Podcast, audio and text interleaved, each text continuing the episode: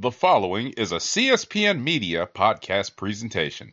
The views expressed by the hosts and guests of the Comic Book Chronicles are the opinions of said hosts and guests. They do not reflect the opinions of the Comic Book Chronicles, the Click Nation, or the Cold Slither Podcast Network in any part. Thank you. Spoilers.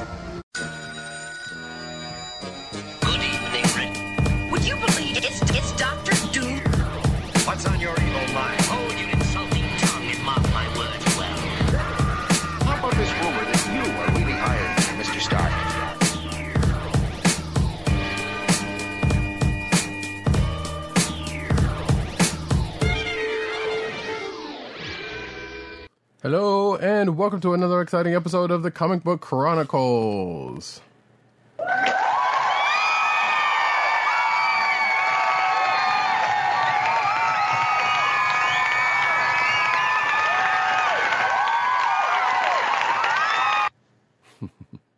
I am your host, Cat, and you can find me at Cat on Twitter. You can find me at News Nerds Need on Twitter. You can find me at CBCaps on Instagram.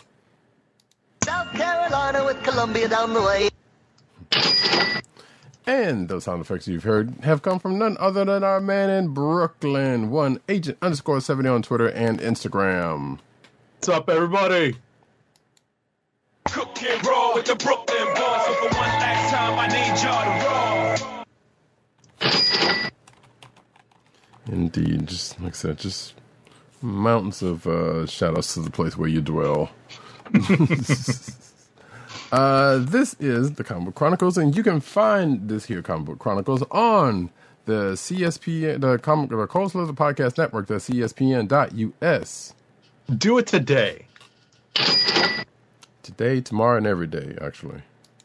Um, you can also find this podcast on your podcast perusal place of choice, whether it be Google Play, Apple iTunes, aka Apple Podcasts, Spotify, or the Coastal of the Podcast Network SoundCloud page. Um, why does this thing never come up when I ask it to? That's crazy. Anywho, um, you can also find this here podcast. Um, excuse me recording live every Thursday night, 9.30 ish p.m. on either uh, the YouTube channel of the Click, the Click Nation, that's D K L I Q N A T I O N, all one word, or twitch.tv slash comic book chronicles. So, and if you're um, happen to be joining us live right now, hey, how you doing? Um, chat lines are open. You know, got questions? Put them in the chat or We or have answers. we might have answers. yeah, we might have answers. exactly, That is the caveat. exactly. You know, uh, you come here for for a good time, not a long time. You hopefully came for for a good time, and hopefully we will provide. And uh, given that little ditty, we are going to start off with. So the season season one of uh, Invincible just ended last week. So we're going to do a little, um, not necessarily a recap of it, but just a little impressions of the season. Right. Because there's uh, there's a lot there, and believe it or not, there probably are still people catching up on it. So just I'm going to ring the spoiler bell. We're not going to spoil too much, but just in case you have not yet caught up on Invincible, be warned, and you probably need to fast forward maybe like seven to eight minutes. Yeah. So in three, two, one. You're warned. Spoiler bur- spoiler alert bell is in effect. Yeah, so the first thing I'm gonna go ahead and say, and this is not so much of a spoiler. Well, it's probably not so much of a spoiler. Is yeah, this is not one for the kids. Yes. yes, yes, I cannot agree. This is definitely not something to allow little children to watch. We leave it to you, uh, ladies and gentlemen, who are parents, to deal with, I would say, like young teens. Right. you know, tweens probably are old enough to deal with this because, uh, you know, the, the, it's it's definitely cartoonish gore, but still gore involved. But it's also graphically cartoonish gore. so right. Um, but and granted, this is from two people who grew up in an era where it's like it was a little more okay to for uh, for kids to watch. Well, not okay, but we we pretty much watched stuff like that. Right. I mean, we we didn't have time to bleed. Right, So exactly. that's our reference point. Uh, but it's still re- it's still at the end of the day somewhat jarring. You know, some of the some of the I hate to say this kills that we see on screen, and especially in that first episode, which is my understanding in the first episode because obviously this is a streaming show you kind of have to uh, pull people in especially to an ip uh, that isn't necessarily that well known. It doesn't have the cachet like wandavision did to maybe keep people coming back after two uh, you know after two episodes that were really experimental in terms of what kind of story they were telling and how they were telling it. Whereas this is re- this this show just doesn't have that kind of cachet with people so it really needed to grab the attention of viewers. And my understanding from various interviews with Robert Kirkman is that they accelerated some of the stories that took place over several issues in the comic book so that they could fit in that particular turn of events in the first episode. That being the reveal, not necessarily heel turn, but reveal of Omni Man's actual uh, character and intent in the show. Right. Yeah, uh, and, uh, uh, and a couple of other things were kind of mixed around also because it, actually, you know, I don't know if you did this or not because I meant to ask. Um, you, so it's, this is an Amazon Prime show, which means obviously it's on Amazon, but so they have that whole X-ray thing where you know, um, if you uh, mouse over it, it'll show you like who's you know who's on the screen talking, or you know, yeah, who's on the screen talking, and maybe some trivia and some other stuff on the sides. I'm familiar with it. Sometimes I, uh, I, it's rare that I, I partake. Is uh, did they show anything cool? Uh, I mean, I honestly, so I was watching it on my PlayStation for the most part. I think I watched the last episode today. Um, and I just so happened to on on, on the um on my PC, and I just so happened to notice it there. And and I, I don't know, it's about cool, but there was a couple of little trivia bits that um that I didn't know about. And I mean, I'm not really all that versed with Invincible anyway, so any of that would have been something. So because I was like a tidbit about like, oh yeah, there's um this scene, you know, happened in this comic book type stuff Right. or a version of this scene happened in this comic book, you know, uh, uh, this issue basically. So apparently there was a scene that happened in uh th- in the last episode, which was episode eight, that happened in issue thirteen of Invincible. So you know stuff like that was was kind of interesting to know, you know, in case you wanted to actually go back and read it. Right, and it's interesting that um, I think uh, uh, Kirkman has, has has has recommended folks, and obviously we're all for supporting our local comic shops and asking people to go to their local comic shops and maybe put in an order for trade paperbacks that are, are pretty sure are in print now because of the show. Uh, and you can go buy those, or you can hit up Comixology, which is also owned by Amazon. Right, and you can read them. Yeah, exactly. You can read Invincible for free with if you have uh, Comixology Unlimited. Right, right. So that's an option, or you can purchase uh, copies of the trades on Comixology. So um, at the end of the day, they are available uh, to read. So it's it's interesting that um, that Kirkman is, you know, and I and I definitely agree. It's it's probably preferable to go to local comic shops because we need them. You know, we need to. Uh, give support additional support to our local comic shops as we come out of the you know or at least as we continue our recovery from the pandemic's uh, effects Right. Um. So yeah, and there's and actually, um, like even with uh the breaks that Invincible has taken over the years, there, there's still a lot there, comic book wise. Like I know it kind of spans what isn't it like a little over a hundred uh, issues at this point. I think. I, it's more Yeah. i think it's more it's not 200 but it's definitely more than 100 I, I hazard a guess and say that it's more than 150 Right. That sounds about right. so that's a decent amount and obviously they can they, they're they're going to be rewriting stuff and extending story you know or adapting storylines and the simple adaptation of storylines sometimes uh, results in you know lots more new content that uh, you know that that can make uh, for new shows. So it's not it's not a, a given that they'll just run through whatever they have in the comics and then run out of stories to tell. That's not the way this works. Right.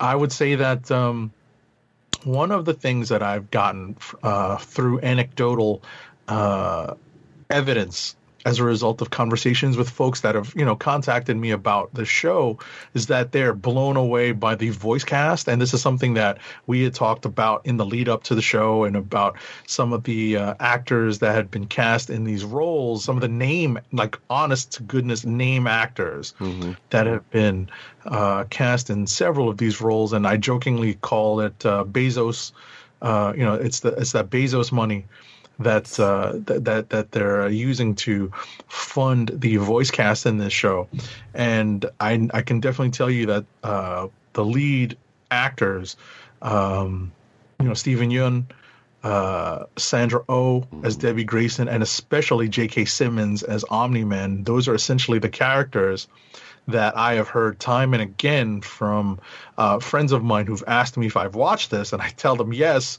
and I hate to disappoint them and tell them no, I haven't read the comics, so I'm kind of in your shoes. I definitely don't have much to to add to the experience other than you know uh, other than our experience of um, covering uh, comic book news and casting news as they as it as it uh, as, as it comes uh, as it comes out for these uh, comic book shows. Right, because you got folks like um, Mahershala Ali doing a voice, um, and yeah, like people just Sure. kinda, And Walton and Walton Goggins doing uh, uh, Cecil, Right. And he has a huge role in this. hmm Uh, Seth Rogen, who also I believe uh, executive produces the show, had a voice in here. Right. And thankfully, Seth Rogen doesn't do too much of the Seth Rogen laugh, or else I probably would have turned the stupid thing off. Or much uh, else of uh, Seth Rogen in. Yes. Shots fired. That's exactly right. Yeah. So, anyways, Yeah, shots fired have- on my behalf. I'm the one taking shots. Oh no, But- I'm like, uh, hey, I'm with it. But um, oh, Clancy Brown, uh, Gillian Jacobs, let's see, Walter Goggins, Goggins was there, Kevin Michael Richardson, Great Dele- Grey Griffin, or AKA Grey DeLisle.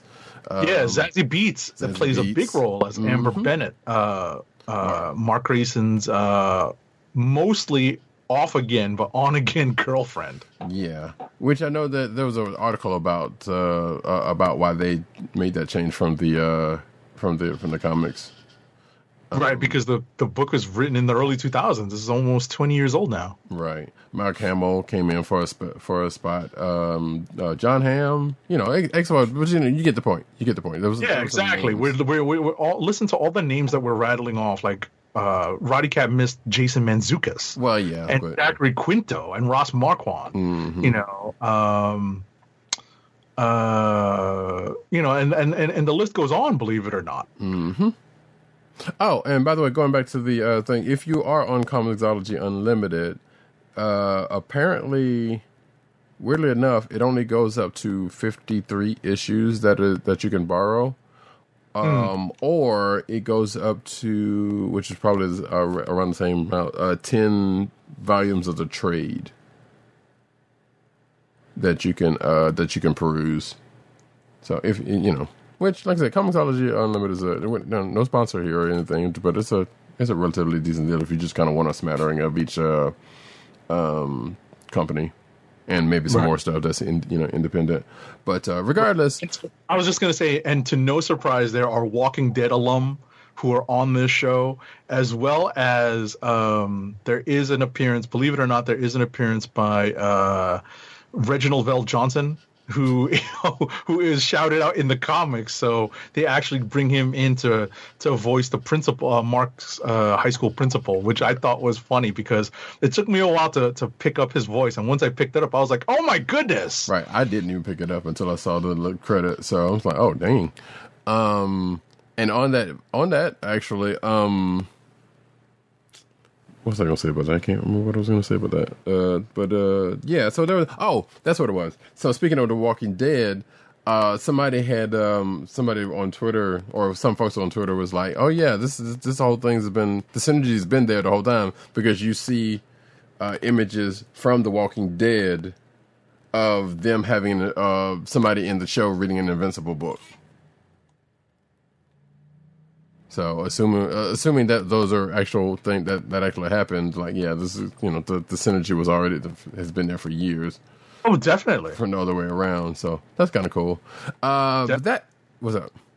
No, no, I was just gonna say that's. Def- I mean, I don't remember. It's been a while since I last saw Walk, the Walking Dead TV show, but I definitely remember seeing comics. So I, I, I, I- didn't. I, I, I, I don't exactly remember that happening, but I'm pretty sure it did.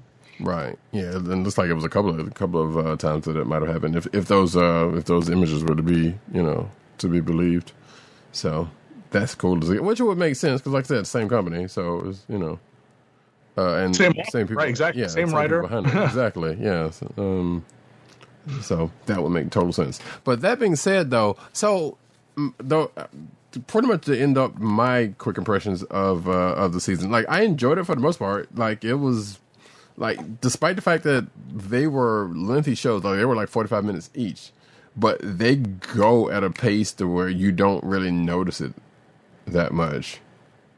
You know, I mean, I- they put out three like early, so and, and you could easily blow through those, even if you're not a binge watcher. You know, if you're like me, then you're not a binge watcher. You could still kind of just blow through those, and even as long as those were, and just like, yeah, that was didn't seem like it was as long as it was.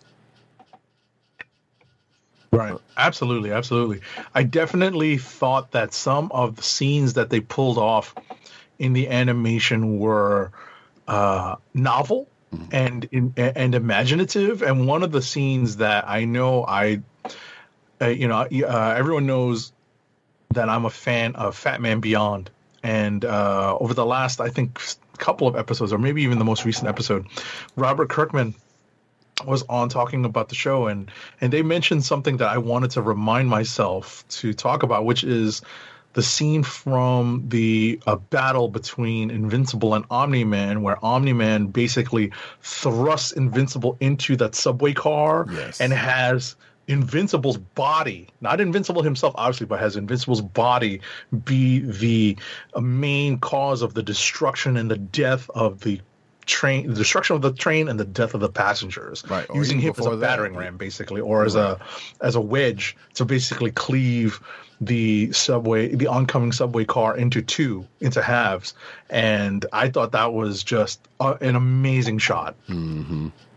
Yeah, uh, it it was kind of crazy. Like even before that, when you just knocked them, you know, when they were in the sky and knocked them into Chicago, and and and that whole thing just caused a whole path of destruction before that scene happened. Like it was like you know, it, it was um some some really good stuff thrown up, and also again quite graphic. So Right. you're gonna.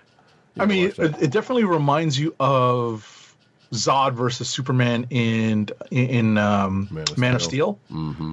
That's definitely what it's reminiscent of. But it also reminds you that at certain points in this show, they actually do the heroes make a make a point of trying to get away from populated areas, which is something we did not see in Man of Steel. And that and brings you know me we've to- jokingly we've jokingly said that in the Marvel movies they make an explicit point of uh, of trying to evacuate people from uh, the the scenes of battle. Right. But um, the uh, the the the uh, the reveal of Omni Man's uh, uh, he, uh, I guess evil nature really you know doesn't give Mark or any of the other heroes a chance to get the action away from.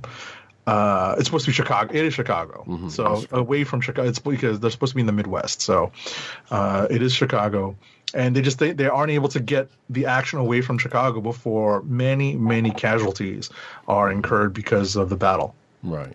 So, and on that note, so that that um, also, and I know people are going to groan at this reference, but uh, I feel like, especially if you go into the fight scenes, uh, but if if it feels like Invincible was pretty much Dragon Ball Z if Goku came to Earth as an adult and not hit his head and pretty much played the long con because I feel like you know because his original if anybody knows about his original mission on on in Dragon Ball Z he was supposed to come This is not Earth. spoilers to, to me anymore, folks. Right. So, which yeah, exactly. Which is why I'm glad uh, uh, Agent Seventy has now been partaking of some Dragon Ball and Dragon Ball Z.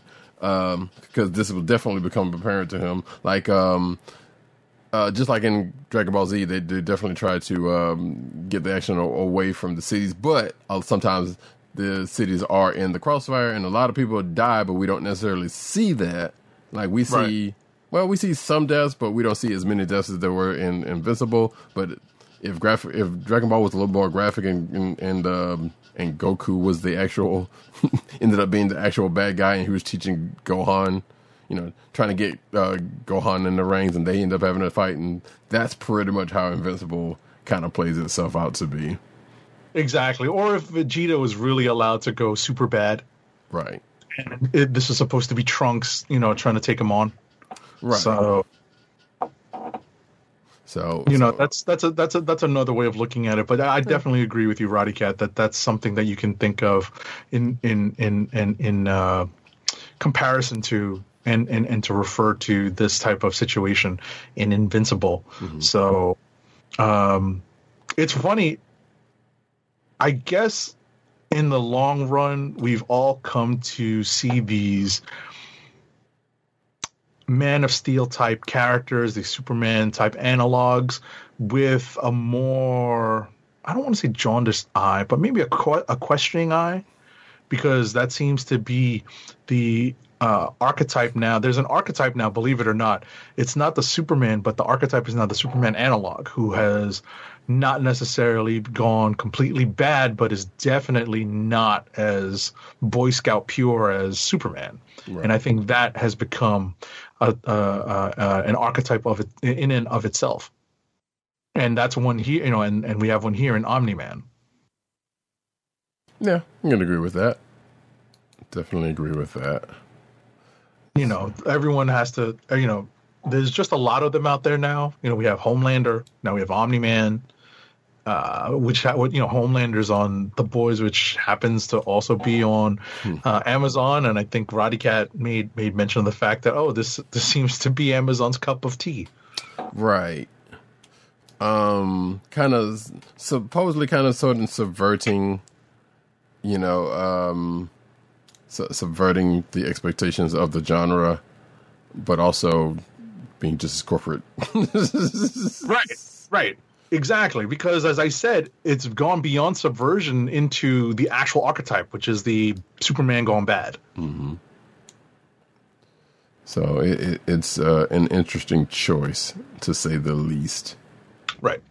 For Is there Amazon. any right? Is there any particular uh, scene that you really liked, other than you know what what I I maybe just mentioned? Over the whole show.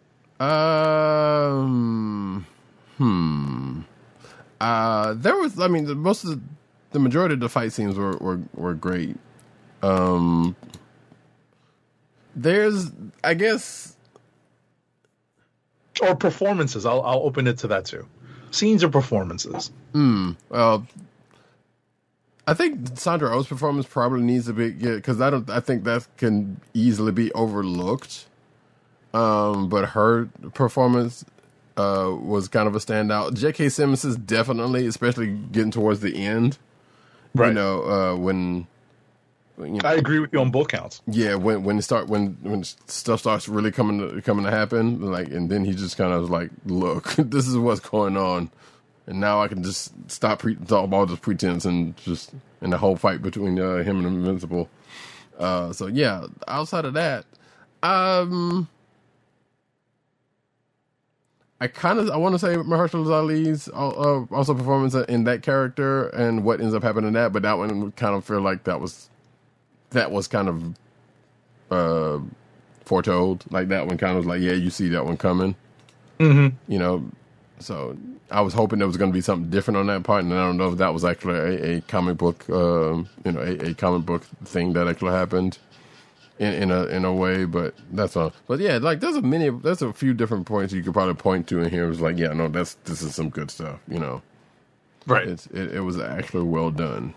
Right. I actually like, believe it or not, I like the um the part with with, with the robot where he was uh you know, I thought that entire little arc for the new uh, Guardians of the Globe and, and Robot, I thought was pretty well done because it's obviously the B story plot storyline, but I thought they really did a good job of taking care of that story, uh, the B storyline.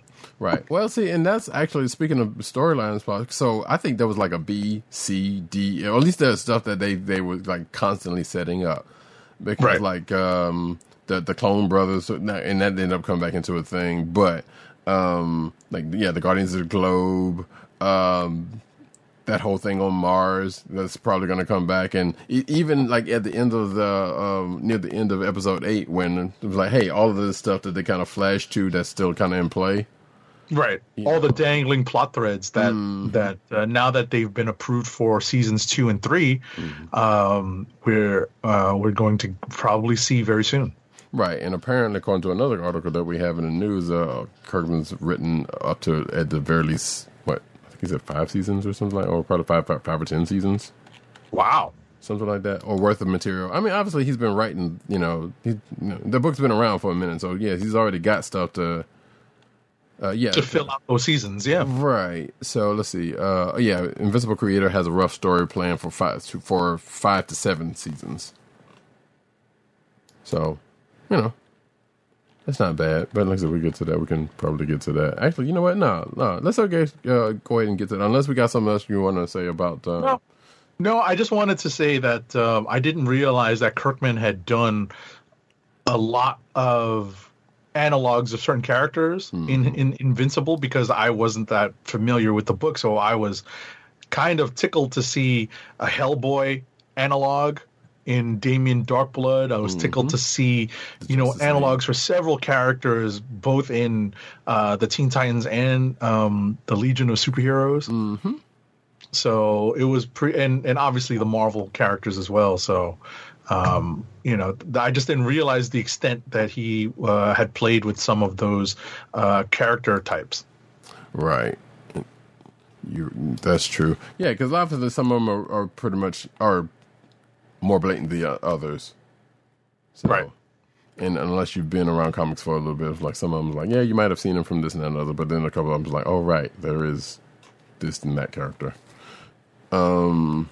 So yeah, so so here's a couple of actually going to some, some real quick news on on the Invincible fronts, and that way we don't have to do this later. So, as uh, Agent Seventy said, Robert Kirkman confirms two more seasons of uh, Invincible at Amazon. So I guess that goes up to season three. Um, and it says here that um. Oh yeah, so there's a Twitter post that Kirkman did with uh, uh, Steven Yeun, which shows a video talking about season two. Um, on that, and apparently, yeah, Invincible ran 144 issues, so you know, uh, there's that. And the other bit of news coming from this is saying that uh, in an interview with uh, Screen Rant, Invincible creator uh, Robert Kirkman admits to having plans for five to seven more seasons of the show. So if it continues to keep going, we you know we, there's more to go on. That being the case, so if it continues on the quality that uh, that it uh, that has shown itself, then that'll be great. You know, that it'll be continue to Absolutely. be good stuff. So that being said, though, you got anything? Uh, you know, Now, any, you can move on. yeah. But to any any last uh last words on that? But cool. I'm definitely looking forward to the next season. Yeah. Like I'm curious as to um like how I guess how close they're gonna obviously not knowing where the comic book how parts of it because like I said I've read a couple of issues of the comic book but I haven't read a whole like whole arcs or whatever like just one two issues out of curiosity here and there so you know neither one of us are all that um familiar with the source material I was about to say, so before we go, would this now cause you to go back and read it? It definitely has, yeah. It, it Okay. definitely has. And since it's out there, you know, in a you know uh, available Right. in enough uh, in, in enough ways to to do so. Right. I know the I know Radicat is a Comixology person. I'm not um, uh, a monthly subscriber, but um, I may look into maybe borrowing a couple of the trades. You know, you know, however I can, and just to see if it's worth investing any more into. So we'll see. Because I'm pretty sure you can, if you got a library card, you can use like Hoopla or one of those services and, and borrow Exactly. You read my mind because Mm-hmm. this this series has been out long enough in trade paperback form that uh, there are. It's likely that you can borrow um, copies uh, through e you know whichever uh, ebook um, or library program that you had and you, you have, and you could just put it right on your tablet and just uh, read it from there. And honestly, I would encourage that because, like, yeah, if you if uh like if you don't want to shell out for you know uh, Marvel Unlimited, Comixology, or uh, DC's whatever thing thing or whatnot, then yeah, the library's got you covered on a good smattering of stuff. And like I said, you know, you got Hoopla and whatnot. So all you just need is a library card at your library. but anyway, we're going to move on um, and talk about the comic books of the week. And I believe we did say we were. Oh, I just wanted to say we um uh Roddy Cat hasn't watched this yet, but I wanted to recommend to anyone who was Oh. a fan of Falcon and the Winter Soldier that I you definitely need to go watch the assembled documentary that's on Disney Plus that was uh, that came out last Friday in basically in Falcon and the Winter Soldier's Friday slot. Right. So it's an hour long documentary. It is very, very good. Talk. It talks. Uh, they talk to every major actor and every major player in the writers' room and the director as well, Kari Skogland. It is very well done and very uh, informative. So if you're interested in some of the behind the scenes stuff and the inner workings of the show, I highly recommend that you watch that. And this is where the point where I will say that there is also an interview. Probably there's a couple of interviews at this point, but I think I'll, there's only one that I have in the the show notes. If you go to our show notes, which should be attached to the show once you uh, when you check this out, or if you're watching this live, it should be on Twitter.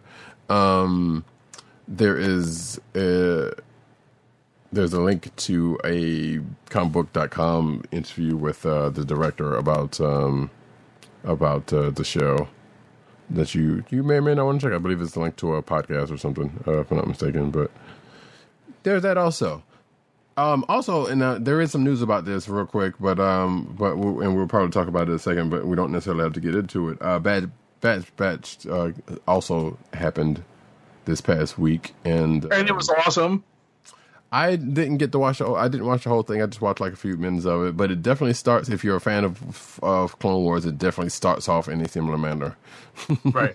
And spoiler alert, it ties into more of the animated shows. I won't say what, but it does. which makes sense, I guess, given the supposed time frame of it. So, um, but yeah, just definitely that seems like it's worth checking out. I am still doing my rewatch, and I'm still, I, I'm, I think I'm still somewhere in season six. I don't know, like I was doing other things, but and uh, oh, and by the way, happy belated Star Wars Day because that's when it came out. Exactly, exactly, exactly. I like poking fun at Roddy Cat for not uh, uh, hurrying up and getting caught up on Clone Wars because he's doing a rewatch so that he can watch season eight, the uh, the most recently uh, released season. I, I believe it's Seven. eight, right, or is it nine? Seven, Oh, is it seven? yeah, Wasn't the new one eight? New one was seven. Seven? Okay. Well, w- w- so the point is the newest one. Yeah, and um, and, and, and, and, and I love uh, uh, poking fun at the fact that he's taking his sweet time, but it's definitely worth it, folks. It's worth it to watch the the shows. Um, I did I did my uh, I burned through several seasons of uh, Clone Wars and Rebels to get caught up. Uh, this is pre-pandemic, actually. But uh, I definitely got caught up. So if you are still fortunate enough to have some uh, time on your hands being at home, obviously the weather is getting warmer. But um, if you uh, still find yourself, like myself, a Met fan who had a couple of rainouts over the last week or two, um, I was like, well, I'm not watching this on TV, so let me pull up Dragon Ball Z, and in your case, it'll be Clone Wars or Rebels. Yeah. Well, I've, no, I've already done my Rebels watch, so that's I've already done that one. Um.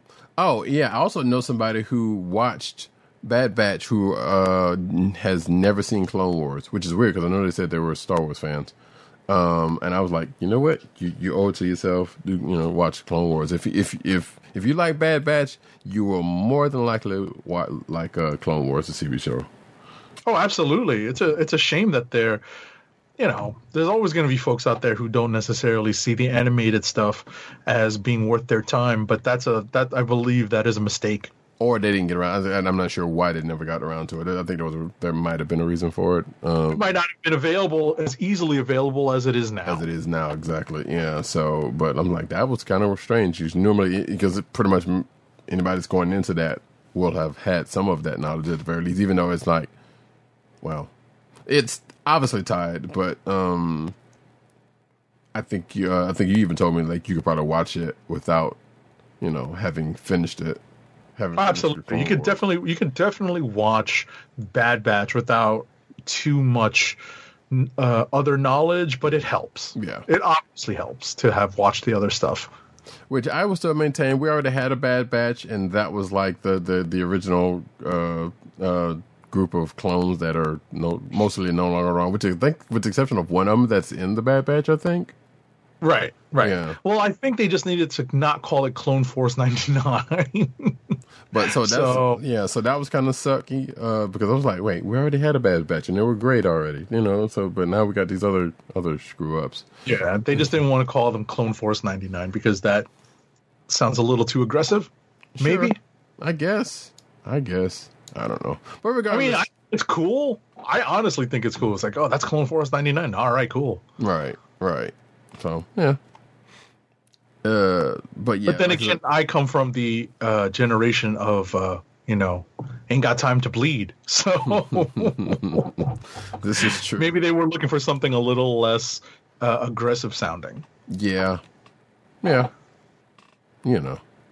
But that being said, that's out there. Um, so yeah, now we're going to go into the comic books of the week, starting off with Heroes Reborn number one. Alrighty, Heroes Reborn number one. As I scroll back up to the credits, it's written by Jason Aaron with art by Ed McGuinness, inks by Mark Morales, colors by Matthew Wilson, and letters by VC's Cory Petit. So, to answer both PCN underscore Dirt's question and probably a question that is sitting uh, on the tips of the listeners and viewers' tongues. There has been no setup, virtually no setup. Let me say virtually no setup to this Heroes Reborn event uh, and this miniseries in the Marvel uh, publishing universe proper. Because up until now, there has been uh, setup of some form of storyline involving, and this is a minor spoiler. Uh, spoiler alert for anyone who's not familiar with where this Heroes Reborn is going. I guess I'll ring the bell just to help you out. But um, at the end of the day, it's you know it's kind of part of the premise.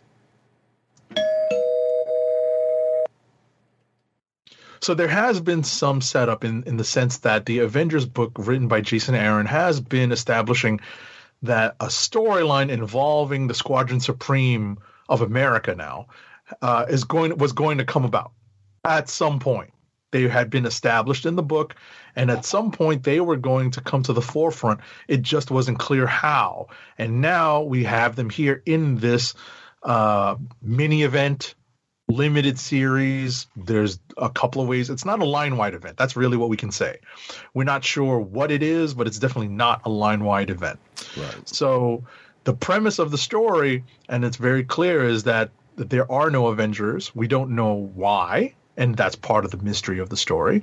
And in the Avengers' place is uh, essentially a structure that is somewhat similar to a DC Comics type of structure where the Justice League of America is in place, but a certain iteration of the Justice League that probably um, has more connection to the United States government as opposed to being uh, either uh, standalone or maybe connected to the United Nations or something of the sort. So I will go back and say that we kind of do know, but I know what you're saying about that. We we kind of do know within the frame of uh, the history of it. We don't know the catalyst of how we get from uh, six one six to this, Right. In that respect, but in in relation to uh, what the story is is setting up, or what this what the story is uh, already in, into, basically. Like, yeah, so this is a world without the Avengers. No, none of the Avengers pretty much went down the path that led them to being superheroes. Uh, specifically the the current team. Um, so like Captain America still, in, you know, wasn't wasn't unfrozen. Um, you know, um, Tony Stark didn't get uh, shrapneled.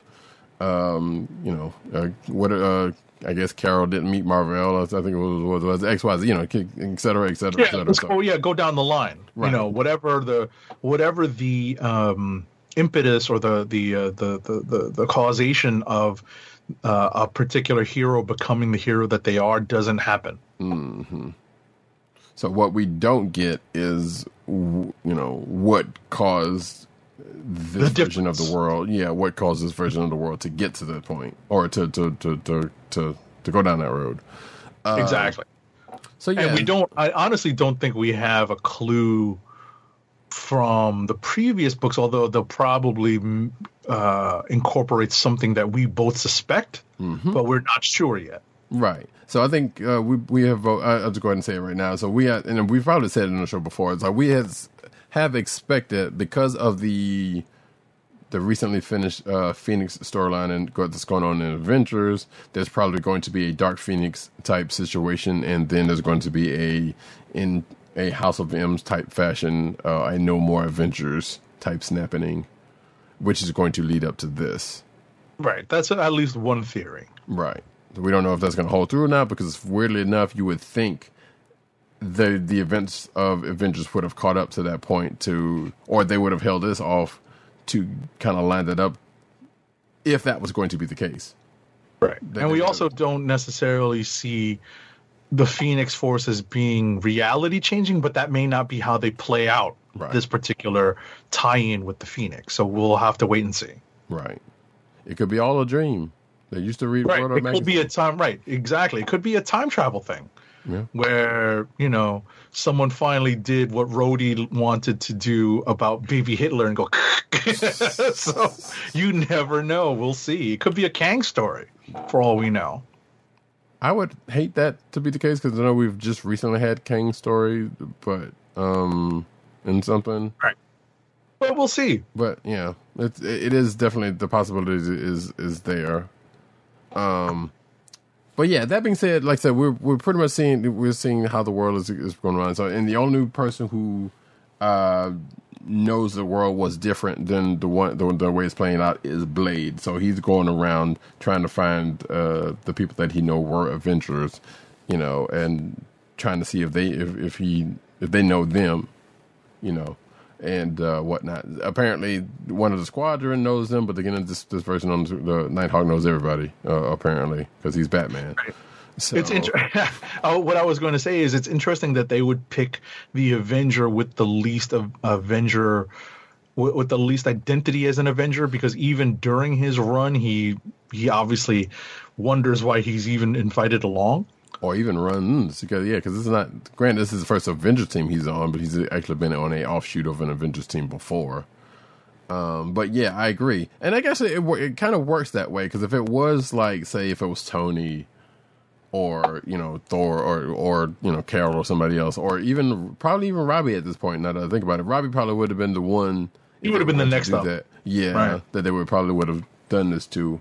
Um, so either he or it, I guess if if they officially, um, well, I guess if if Maya um, Echo is well, it's now that she's the, the Phoenix, they probably wouldn't have done that because she would have been the, the the one to to do this whole situation. If they go down that line, we still don't know. So, but that being case, yeah, yeah, the two people that's probably more likely to be the ones that uh, the, the to be the right ones for this job would be Blade and or uh, Robbie Reyes. Right, as like the newest recruits. Mm-hmm. So, like, yeah, they could have done Jennifer, but eh, I don't know how that would have. Yeah, she's- yeah, it's not her first rodeo as an Avenger, so Exactly. So, but regardless, like we're pretty much seeing how this plays off, and we see you know Blade interacting with uh, other, fo- well, a, a couple of the folks as he's going to find out what's going on, how this world came to be, and you know what's going on in it. So, if you're talking House of M status, I actually I probably shouldn't because I vaguely remember reading House of M. Like I know at some point somebody did kind of wake up and then or something along the lines, and the world started to unravel. Mm-hmm. You know, or it's ends been a up- while. I don't remember it that well. right? So I can't really e- equate the two. And Hero, the original Heroes Reborn, This is what not the, hero, this is not the original Heroes Reborn. What Roddy Cat uh, was talking to me about just before we uh, came online uh, and and started broadcasting was that this is an anniversary for the originals Heroes Re- the original Heroes Reborn and event. a lot of stuff for Marvel in general. But yes, uh, Right. But this parti- you know, th- this is one of the celebrations of that, uh, of some of Marvel's history, and um, you know, that's that's definitely part of why this title, this uh, this name of an event was reused, and uh, that's you know that that probably caused some trepidation in some readership, myself included me too. as to what this right as to what this as to what the content of the story would be but thankfully it's not what it was back then that we know it's of so far. Right. Knock on wood. Knock on wood. Because the original Heroes Run was a line wide joint, and all of the teams, all of the uh, the, the the teams that you knew and loved, and like, everything got rebooted. everything except the x-men. Right. All Yeah. the yeah avengers. Yeah exactly. Only Avenge, uh, x-men and spidey stayed home. So Right. um Because it was like Avengers, but, uh, Fantastic Four, uh, you know, pretty much everybody else with the exception of those groups. And because they had House of M at some point by themselves. Or was it before that or after that? No, because no after was well after that well after that because Disassembled happened, you know, and then right because because uh because spidey was still going through the clone saga and um, x-men was x-men so and that's uh, back. Guess what? The Clone Saga is back in Mouse's book. So Oh yeah, exactly. I just wanted to note before we wrap the conversation on Heroes Reborn that the book includes a checklist and it notes that this event will be going on essentially weekly Not through surprised. Heroes Reborn number seven, which is uh, scheduled to be published June 16th. And June 23rd, we'll have a Heroes Return number one. So we'll see what uh, transpires over the next month and a half. Right. So, and hopefully we will find out what was the, the initial catalyst for this to going on that we had not seen yet. Right. You know. I, I, I happen to think that this is just uh, a Jason Aaron story that he wanted to expand a little bit and uh, not just take up. I, I feel like I, we were just talking about this before coming on.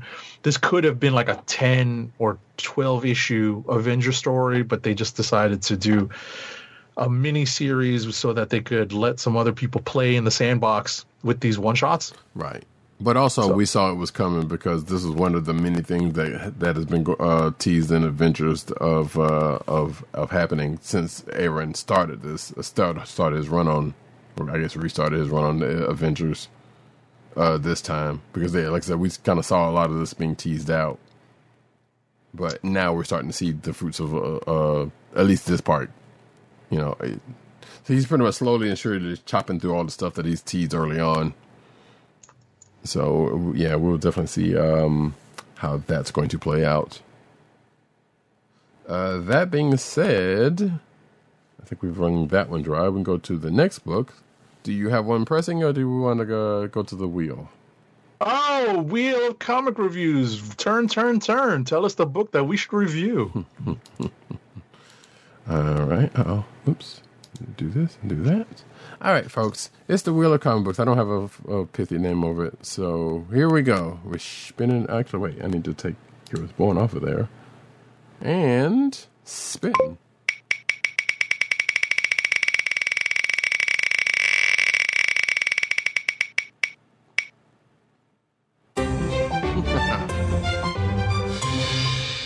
Good Asian number one, which was uh, Agent 70's book.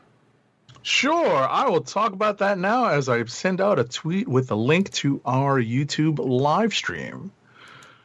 Alrighty, so the Good Asian is um, this uh, this week has the first issue of this uh, miniseries from Image. It's written by Pornsak Pichetshot with art by Alexandre Tefenkgi, colors by Lee Loughridge, letters by Jeff Powell. So this is not a superhero story. This is a crime noir story. It's a Chinatown crime noir story, and um, that's not something that um, you see too much of in comics nowadays. But they're uh, uh, you know, or at least storytelling in general. But there was a time when uh, this particular area of storytelling was prevalent. You know, this the the crime noir stuff, and especially with um, uh, a Chinese or an Asian.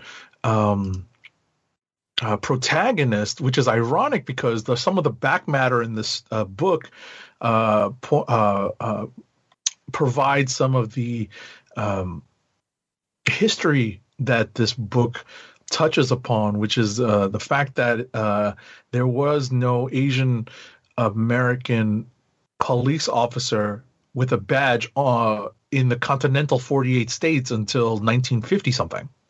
You know, this this particular story revolves around an officer. Um, uh, the story is the story of Edison Hark, and he is actually uh, originally from Hawaii, and that is the only state in the union that allowed uh, Asian people to be police officers um, prior to uh, the 1950s. So that's where um, the original stories of Charlie Chan uh, were created from, the detective, because they were based off of a real life um, detective in uh, Honolulu. And uh, this particular story is, um, as I said, a Chinatown uh, crime noir story that uh, follows this character, the protagonist, who is a detective from uh, Honolulu being brought onto the mainland to uh, do some private detective work in San Francisco, and it takes him into the crime underbelly that is right underneath the surface of uh, Chinatown in the 1930s. This is set in 1936, and it's uh it's definitely a well-told story. You can figure out what everyone. You don't necessarily have to know too much about history to figure out some of the things that are happening here that are probably still happening today in terms of um, attitudes and um, co- social commentary.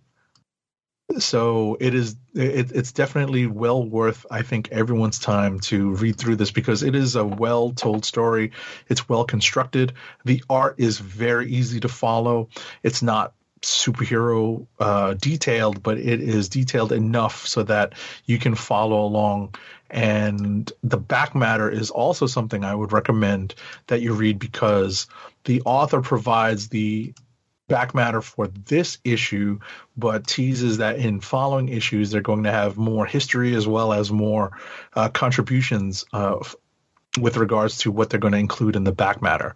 Uh, the back matter being the stuff at the end of the book, if you're not familiar with the term, that uh, the stuff at the end of the book that they provide as basically appendices, footnote, you know, extended footnotes, even. So not something that you see in in most uh, superhero books, but you'll see more often in the creator-owned ter- uh, creator-owned uh, universe.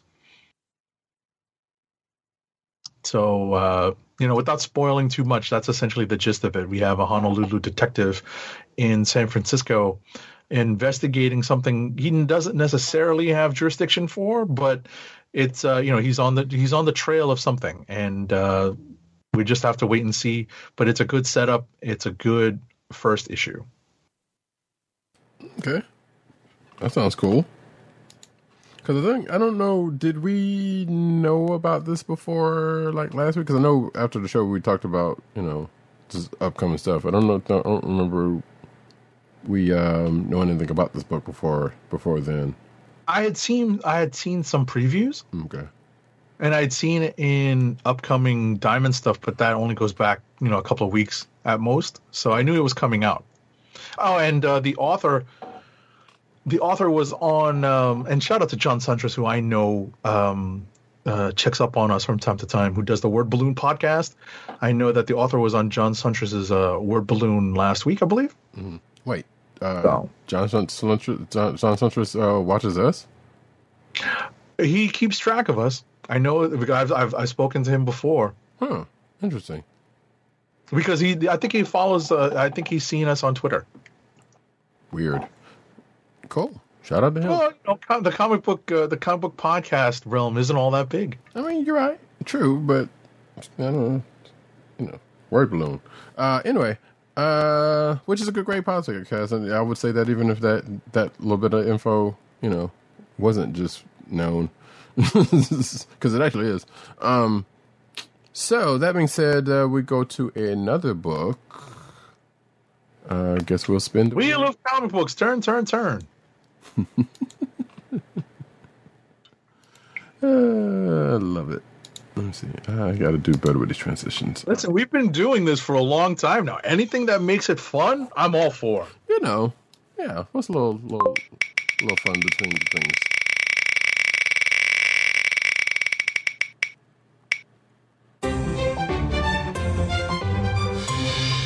X Men: Curse of the Man Thing, number one, and so this is my book.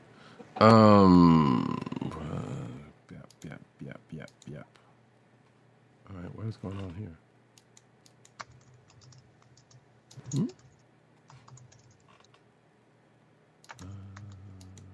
Hey, shot?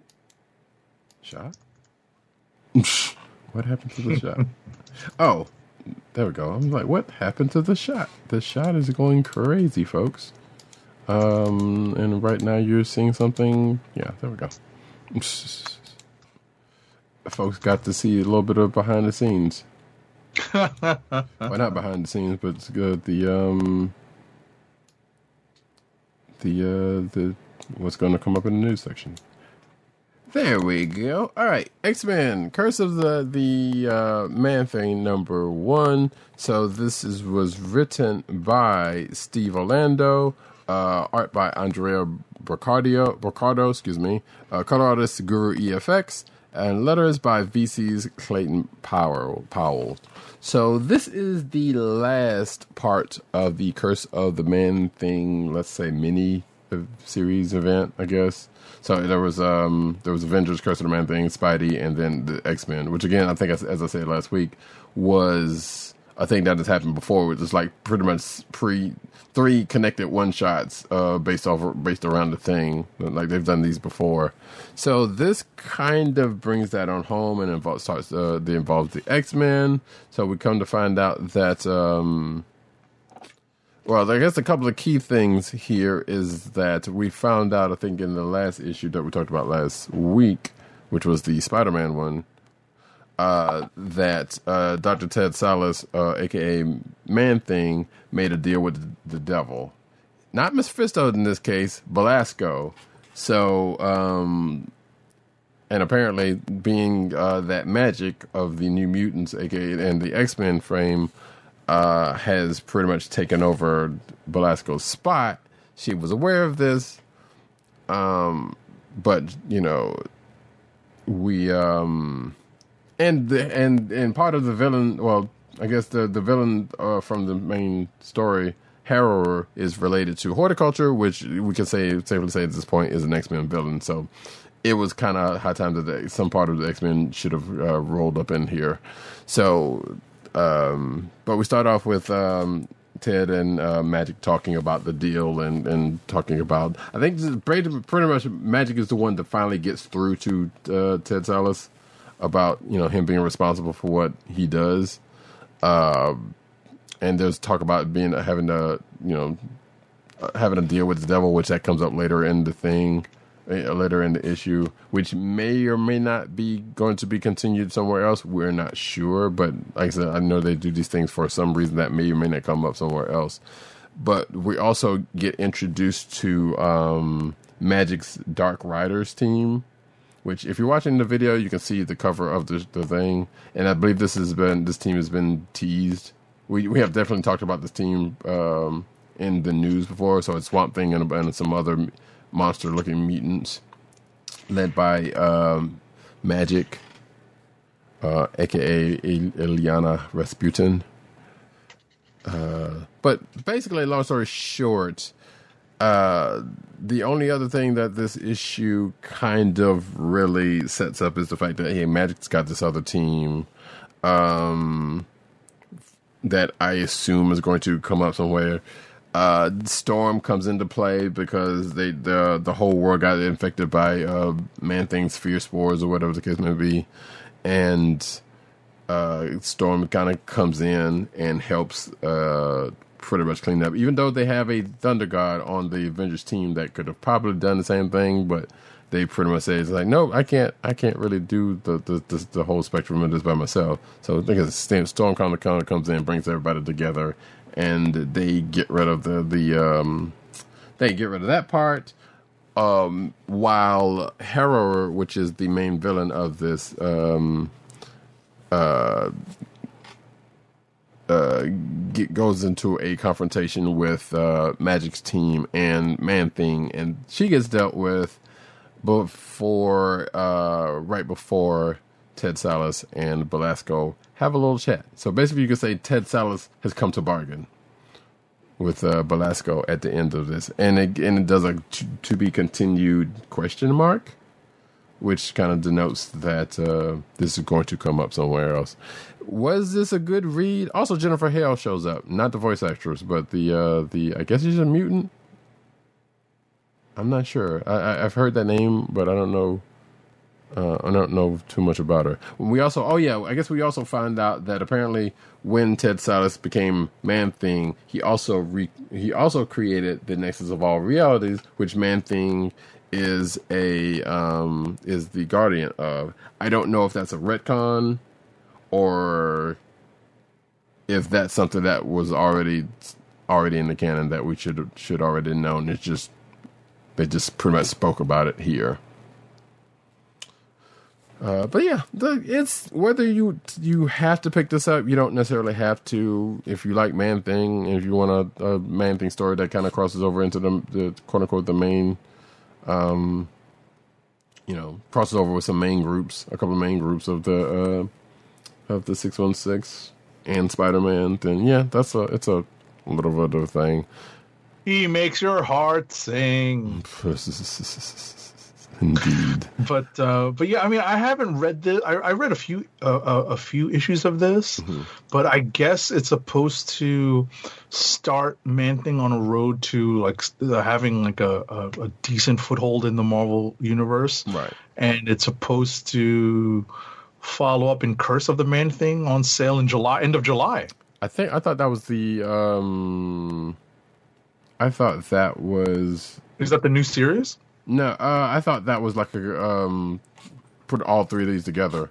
Like it was a a, a trade of all three, but I don't know. I did see that though. Oh no, you're right. It says it says yeah, it says it collects all three of the Steve Orlando Swamp God stories. Okay, my apologies. I thought No. it was um I thought it was like the next step.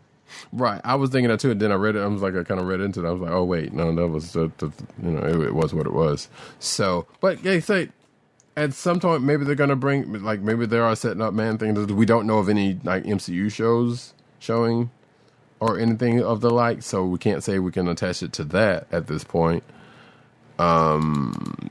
So, but maybe they are setting a Man Thing up for something else. Like there's there's been a couple of things that's come up in the last year or so that doesn't seem to have um come back up. Like like again, like I said, we we constantly talk about Mephisto, Mephisto being kind of out there doing things. We know that's probably going to come up in the summer at some point. It has to.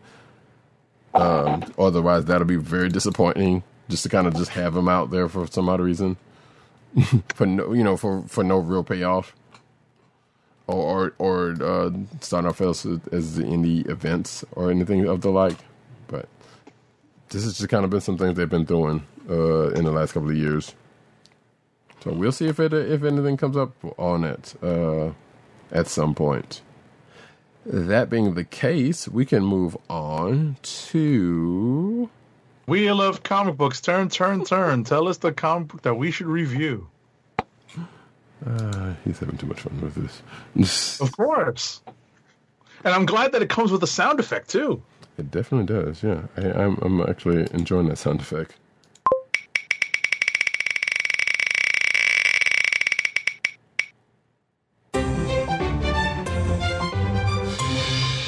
Oh, okay. Hey, something we we've we've both read. Uh, America Chavez, Made in the USA, number three. All right. Uh, America Chavez, made in the USA. Number three is written by Kalinda Vasquez with art by Carlos Gomez, colors by Jesus Aburtov, and letters by VC's Travis Lanham. So, if you are not familiar with what has been happening in this mini series, let me make this abundantly clear. They are retconning, or at least looking to retcon, America Chavez's origin, in my opinion, ahead of her appearance in Doctor Strange and the Multiverse of Madness. Agreed. I think I think the same thing. Yeah, especially the. I'm not sure if I how I like this retcon.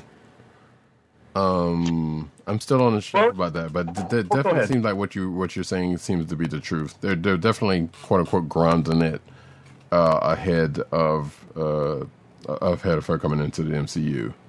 Right. And I think what they're doing is they're grounding it, but at the same time, not necessarily throwing out anything that happened before because of what we find out in this issue Right. and because of what we see developing in this issue.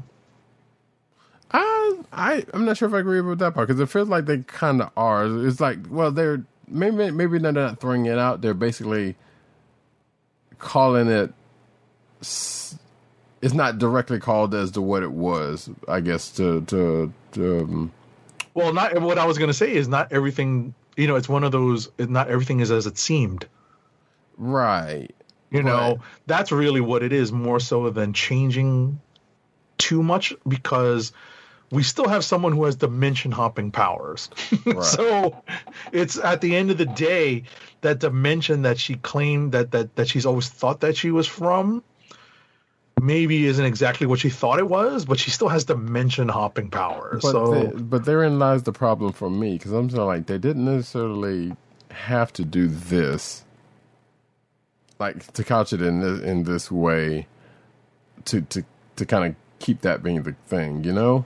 Like okay, so we in, in this issue basically we find out that uh, not only uh, has uh, America's origin slightly shifted, let's just say for the for the sake of argument for the time being, um, that she now has a sister, which we also called um, coming out of last issue because like yeah, that was kind of I felt like that one kind of was telegraphed. Um, but uh, I don't know. I, I I've always I've always kind of been with America was like no, she's just from this other dimension that you know that's just kind of off on its own and come into this one and you know there you go. She's got her d- dimension hopping powers. In, in this case, um, and she still has the two moms, so that that's a good thing. But they're Right.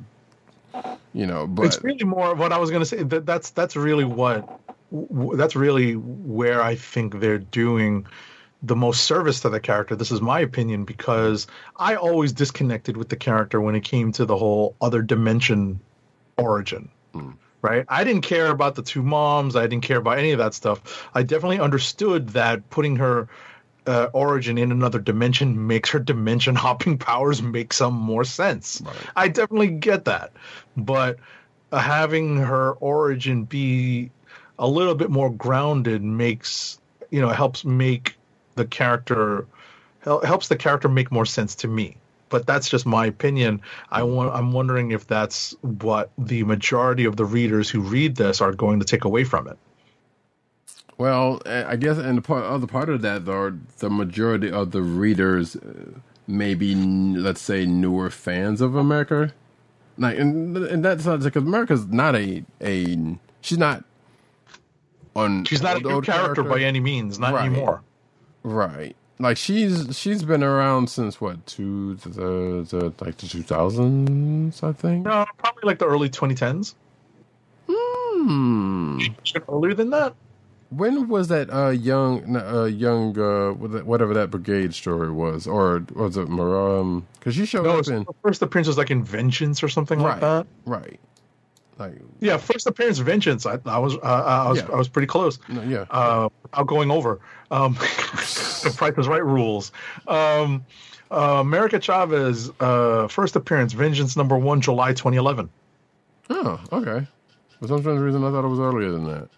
So, and then that being the case, going into the Young Avengers, uh, shortly thereafter. So yeah, so basically, it's, it still uh, plays out that she's not an older uh, an older character. She's been around for I guess at, at this point a good decade or so. Um, so I don't see how or why they had to do this still. That I guess that is partially my point.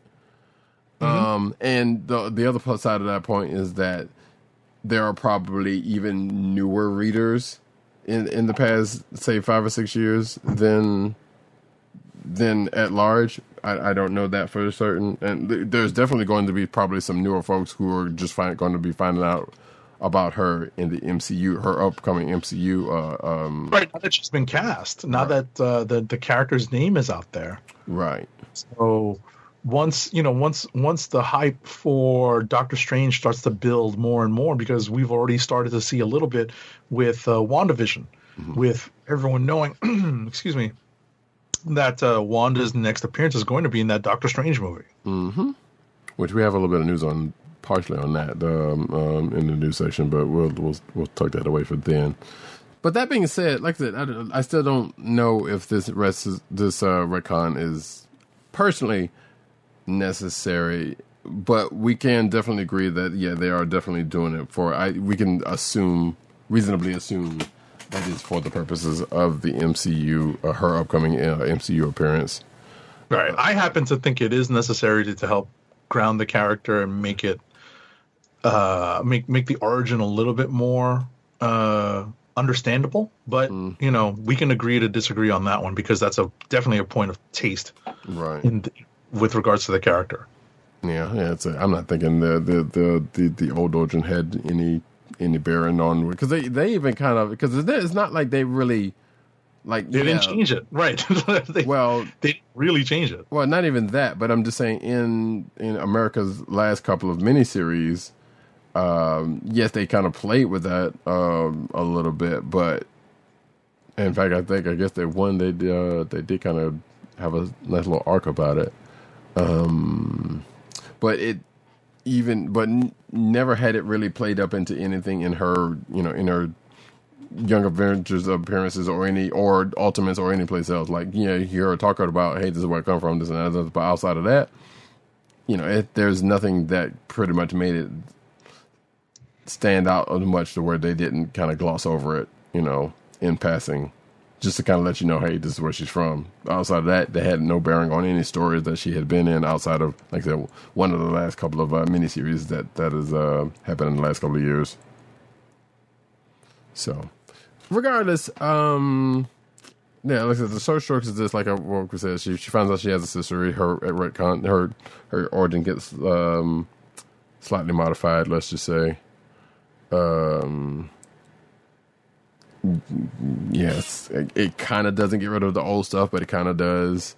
Uh, but we're going to, f- uh, I guess, we're going to find out what um what's going to be the um the end result because we still have two issues of this uh miniseries to go Right. so there is still a chance for something else to uh come out about it. Like outside of her finding out that she has a sister and you know what she knew wasn't necessarily what she what it was Um, and the resolution of this the, the whole subplot about her powers kind of acting up at this point. Like maybe we'll see her new uh because she was already pretty powerful when she came out. Like i don't know if they, they they're doing, doing this to kind of nerf her a little bit You know, I mean, the most times people even write her, they they pretty much write her like, yeah, she's super strong. She can fly. She can stomp out uh, dimension portals. Um, which is like I said, her her core power set.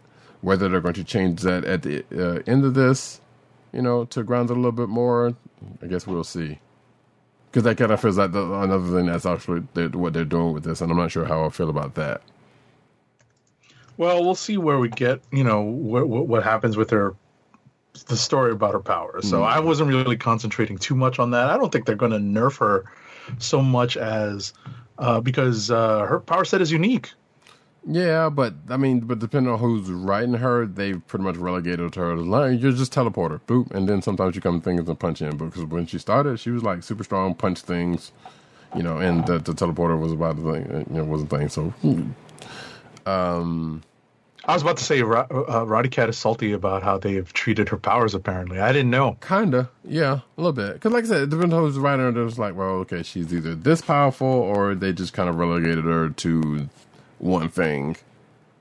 Like, and they've kind of done that to Monica Rambeau in, in recent history, also. But uh, well, and always, honestly. Well, that's happened. I was about to say that's happened ever since um, she blew up Nebula's ship. Ever since they, ever since they uh, took her away from uh, what call it, took her out of uh, chairpersonship of the Avengers. Yeah, and to be fair, they also did that with Carol Danvers at times because her her uh, powers have fluctuated. Um, Oh, I was about to say that's not. just as bad. Right, that's that I'm goes back even further. yeah, so that that- it, it is not a new thing in comics, much less Marvel comics. But it's like, okay, do we really have to do this? that goes back. That goes back a long, long way. Hmm. So, but there's also a tie in all of those characters in, in a in with well, a kind of America side, but you know, um, uh, but there's kind of a tie there. I, I guess you could say one could probably make one. That being said, I'm still like I said, I'm still curious about where this is going to go, and I'm still enjoying reading it. Outside of the fact that I'm not really crazy about, I can't say whether I'm crazy about this retcon retcon or not. Like I'm still kind of on the fence about it. I'm at this point, I'm not great with it, but I also understand if they are doing it for the reasons that we have stated. Sure, I you know there then that's a thing you know, we'll see, we'll see how it plays out when it comes time for her to show up in the MCU. Mm-hmm. You know, but it is what it is at this point. At this point, uh, anything else? Nope, that's it. So that being the case, I think we can. Well, do you want to? What? Does, yeah, let's, let's rapid fire this. Spinning it up.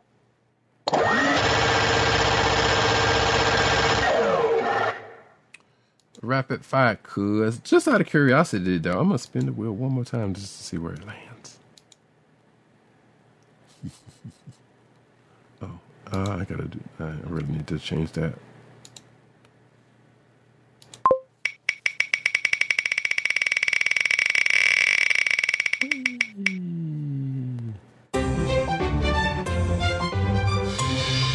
Either one of us could do this one. So, do you want to start or you want me to start?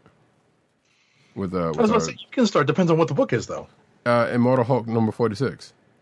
Go ahead. I mean, I'll read the I'll read the credits, and uh, you can do the rapid fire and, and take it from there. Um, it's written. Immortal Hulk 46 is written by Al Ewing with art by Joe Bennett, uh, inks by Ruy José and Belardino uh, Bravo Brano, uh, colors by Paul Mounts, and letters by VC's Cory Petit. Take it away. So, um, Gamma Flight decides to go help the Hulk against the, the UFOs, knowing that it could put them, you know, in a in a situation which we also know that um, Gamma uh, Gamma Flight is getting their own book, so this is probably setting that up a little bit more.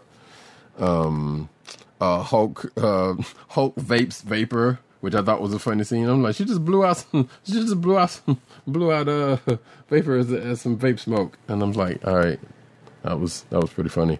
Um, Gyrich ends up calling the Avengers, which means uh, Hulk versus the Avengers round two ends up happening um, because they have shown up in this book before. I'm also liking it for some strange reason to Godzilla versus Kong because it's for uh, uh, it's um, Thor, you know Thor versus Hulk at first before the Avengers, the rest of the Avengers show up. uh, and a very perplexed looking She Hulk, uh, Hulk, in that one panel. Because obviously that's her cousin, so you know, like obviously Right. they they've already fought like probably good thirty issues ago, so they don't want to have Right. And it also seemed like there was a, supposed to be a different plan. right. So there was supposed to be a different plan in place, uh, but it, it it it it all goes south very exactly. quickly. And uh, and at the end of this, a another uh, um, Hulk, I guess in, in wrestling terms, get a um, somebody somebody comes in off out of off the rafters um, to to help Hulk and his team up. Yeah, somebody runs in, yeah, Yeah. from backstage, basically. Yeah. So, which I, which I wasn't really expecting. And it sounds like they were kind of they definitely because the the cover in itself was sound like it was kind of setting up something else, but it doesn't necessarily fall in that way. And the could one I've seen because there is definitely in um as, as a matter of fact uh, in the clickbait section of the show notes uh, if you um, if you have that link there is an article uh, that is an interview with Al Ewing talking well actually well, he's talking about more about like the, the what's going on in Guardians of the Galaxy and Sword and, and whatnot, but it definitely does touch on what's going on in, in Immortal Hulk and, and part of that. Um, right. Well, we get the development of, I believe, what this cover is. right. You know, I think we get, you know, we do get to see. um I think we do. Eh, I'm not 100 percent sure who that is on the right. I think that's supposed to be Leonard Sam. I mean, uh, Walter Langkowski in Leonard Samson's body. Probably. but um, uh, I think at the end of the day, what we have with this cover is a tease of probably what of where this book is headed. Right. We definitely do see every character in this book, um, not necessarily. Uh, of the Gamma we, we, we see every character in this on this cover, not necessarily in this book. We don't necessarily see uh, the Samson uh, occupied by Walter Langkowski um, uh, character, but we definitely have developments regarding that character in the book. So Right. That I think is where this, you know, this is probably like a note from Al Ewing, like, "Hey, Alex Ross, this is where we're going." uh, Yeah, I so guess that's so. that's where this cover uh, is. What what is uh, inspiring this cover? But also because of the fact that we know that Immortal Hulk is ending at 50, you know, just Right. doesn't necessarily, you know, this book doesn't have uh, that much longer. Um, and we do know, like I said, he's Gamma Flight's getting their own book um, uh, at some point.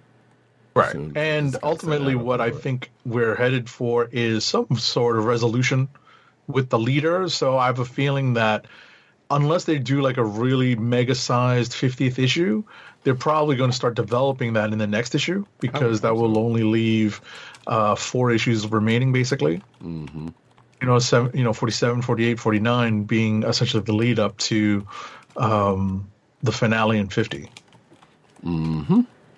Indeed.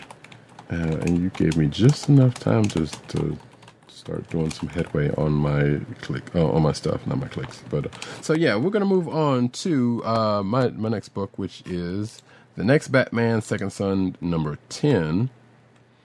Um, written by. I'm doing a couple things at once. Sorry, folks.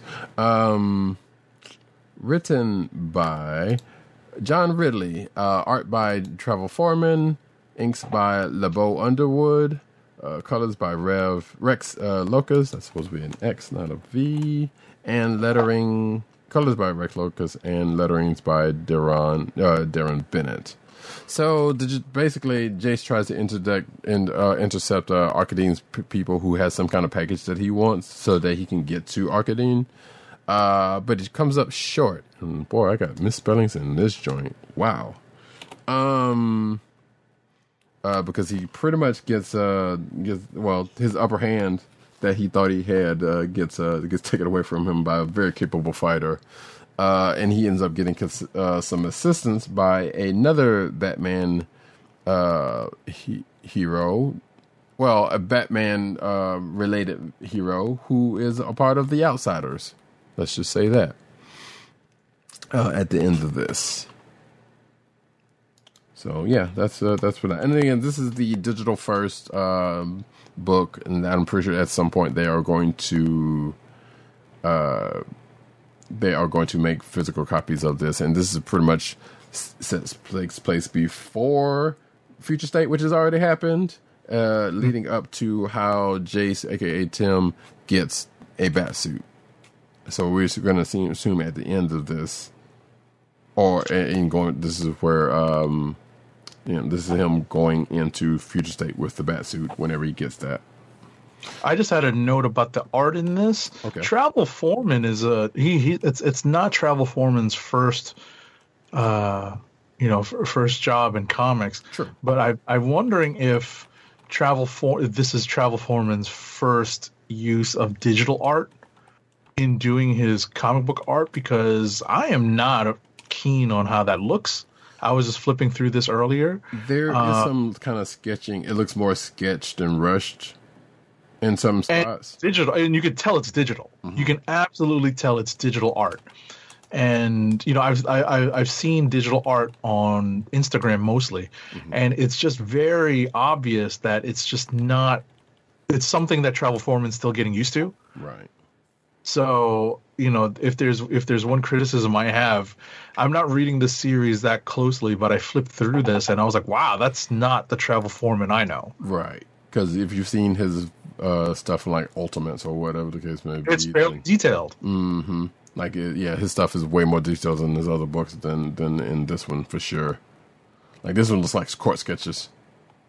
Oh, that's tough, but yeah, I definitely think that's closer to the that that's closer to what it really is, mm-hmm. because you can start to see it kind of degrade as the as as Roddy Cat said, mm-hmm. as as I guess his his deadline started to to hit a little closer. Yeah, and this book is coming out. It has been coming out every week, so um, you know, don't know how much lead up time. No, well, actually, yeah, no, we don't know how much lead up time he might have had because we knew this book was going to be out for a while, um, or it was going to be out, and we knew it was coming. So, yeah, we that's parts of it we don't know, uh, and so in that respect, we don't know how much was already done um, up until this point. So, because at at this point in physical, in physical media, this would probably be like issue five. Because I think they like double up on the issues, uh, the, the digital stuff, if I'm not mistaken, into one, um, into one physical issue.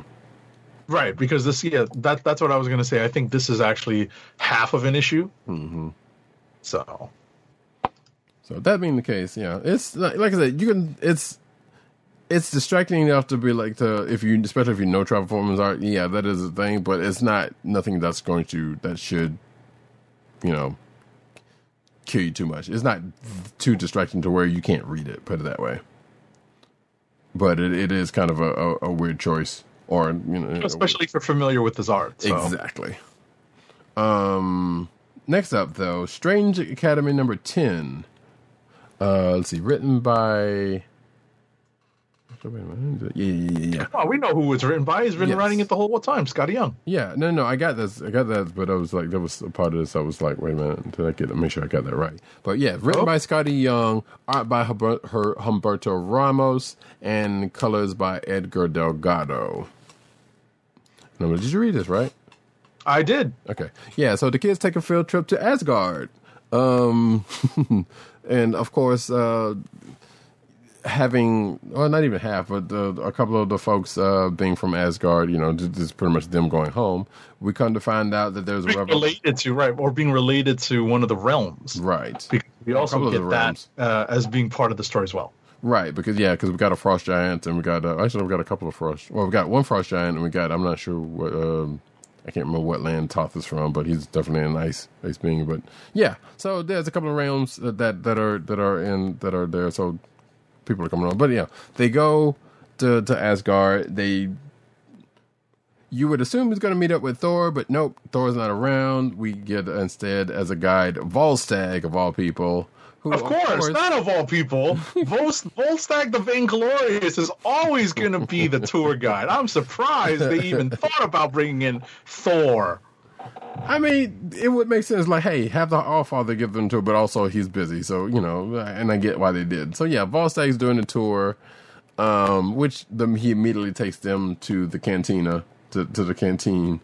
Excuse me, the Great Hall or whatever the case may be. Uh-huh. I was about to say Toth is actually from Weird World.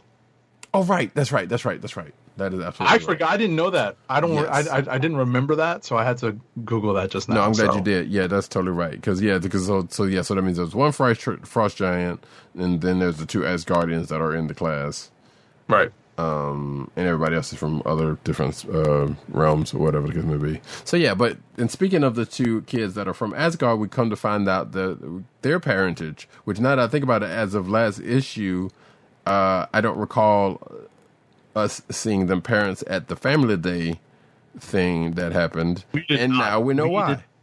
Mm-hmm.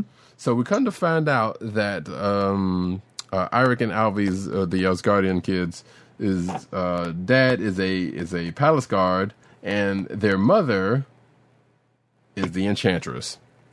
Of course she is. Right. So I'm like, wait, what? When did this happen? Because there was a couple of folks that's like, wait, when did these people have kids? They're they're not immortal, but they are long lived. That's a long. It could have been a long That's time true. ago. Oh yeah, I mean that is true, but I feel like we would have. Well, that's not true. We wouldn't have necessarily have heard of uh, these kids before now. Um, This is you know th- this could have all happened after uh, Skurge you know uh, uh, you know gets killed in um, you know in the Simonson run. Well, yeah, and, and the Enchantress is looking for somebody. You know, you never know.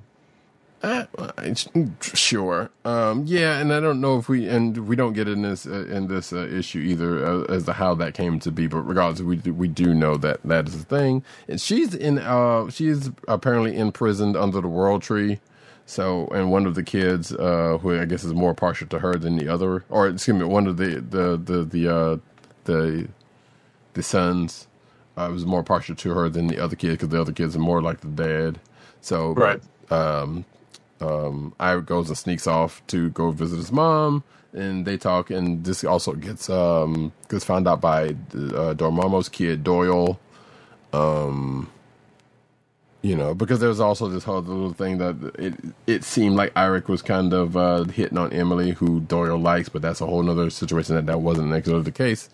Um, but yeah, Doyle finds out that the Enchantress is, is Iric's mother, and he kind of they they talk for a second, and then uh, Doyle and Emily have a nice little touching moment uh, that they've kind of also had before, but for real this time.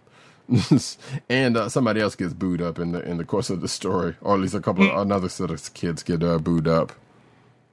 Uh, and apparently it was Agatha all along Oh no!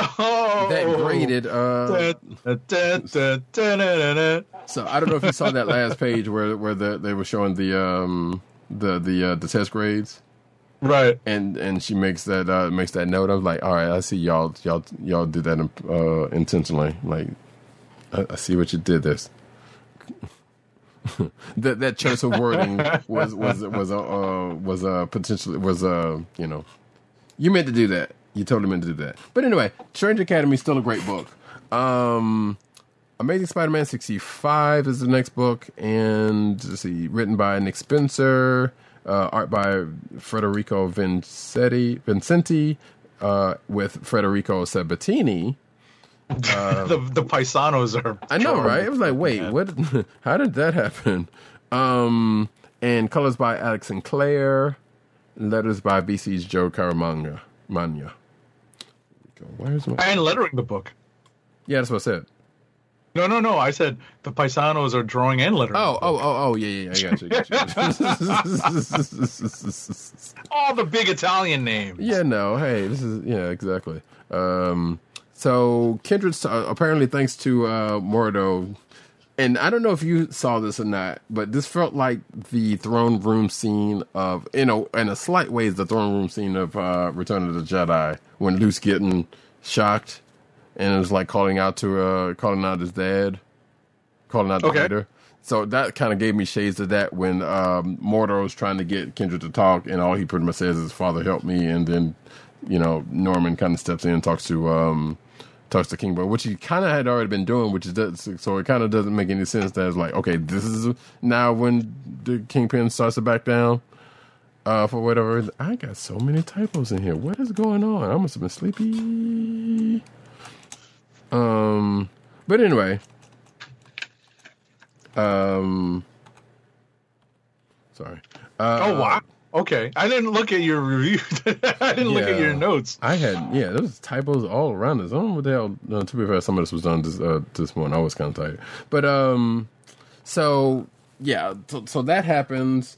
Uh, Robbie and Tombstone kind of have a little bonding moment uh, when they go to save the kids, to save their kids, which I thought was like, huh, this is weird because we, you know, knowing of their history, their long storied history together, it, it has nothing been nothing but animosity, and to see these two working together in any capacity is um or any willing capacity is kind of strange.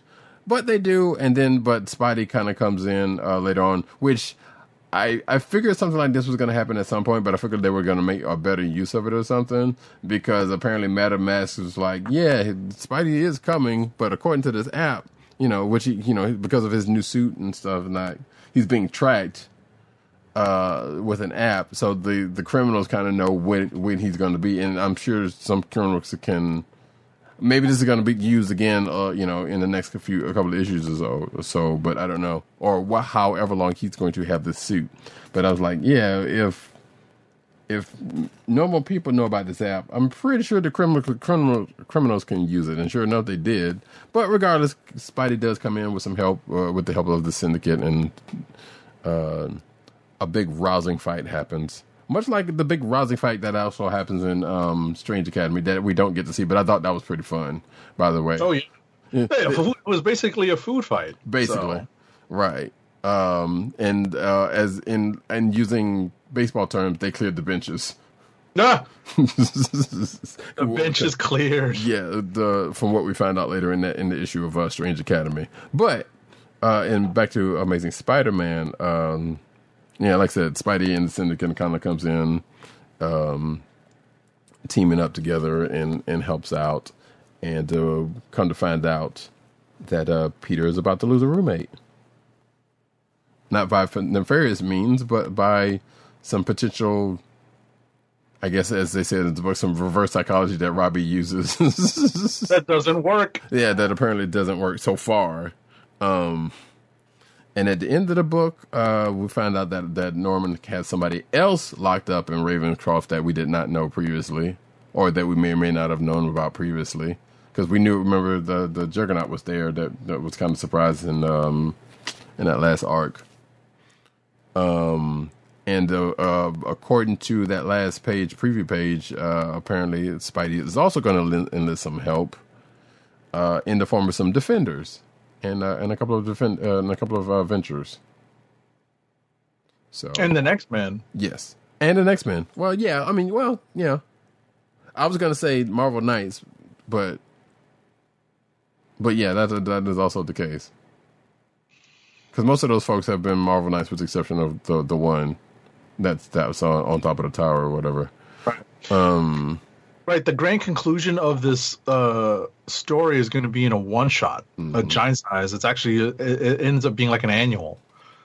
So that'll be next week. Uh, giant size Amazing Spider-Man King's Ransom number one. Yep. So boy, they are milking the Spidey title for all it's worth.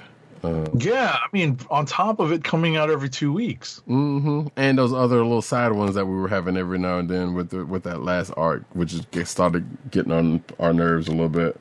That, that could have been regular issues. So it's kind of silly, silly. But anyway, Transformers number 29, written by Brian Ruckley, art by Anna Malkova, um, colors by David Garcia Cruz, and lettering by Jake M. Wood. So Megatron's trying to take control of the, the Titans or keep them away from the Autobots, which apparently some of that gets done here. Uh, Ironhide uh, adds a new bot to his group and gives a pep talk to his crew. Uh, Perceptor hips Prime up to the Allspark to, to the Titan Spark situation, which is pretty much the this issue uh, mainly deals with. Um, and some of the Titans get a call out, but it doesn't really matter because uh, those Titans get dealt with because they all come crashing down after this one uh, facility gets blown up at the end of this issue. Uh, to what end, I don't know, but this seems to be they're, they're I can't really call it a re- retelling because this is a part of a story that I don't think we've ever seen in G. We've definitely never seen in G one. Like this is pretty much before G one starts. Right. Uh, even with the new reboots of the for, with the Netflix series, it kind of plays with some of that. Uh, so which means that we get some bots that we should not have seen before now, or that we should not see before, like say uh, Gen three or whatever the case may be, kind of come into play at times. So it's kind of weird, but this is definitely a, a reboot of uh, of a of a sort because of that. Because like I said, there are some bots. Like I said, we even see a bot that didn't show up until Transformers the movie in uh, in here at times. So it- it's kind of weird how that's going, but it's still kind of enjoyable to read.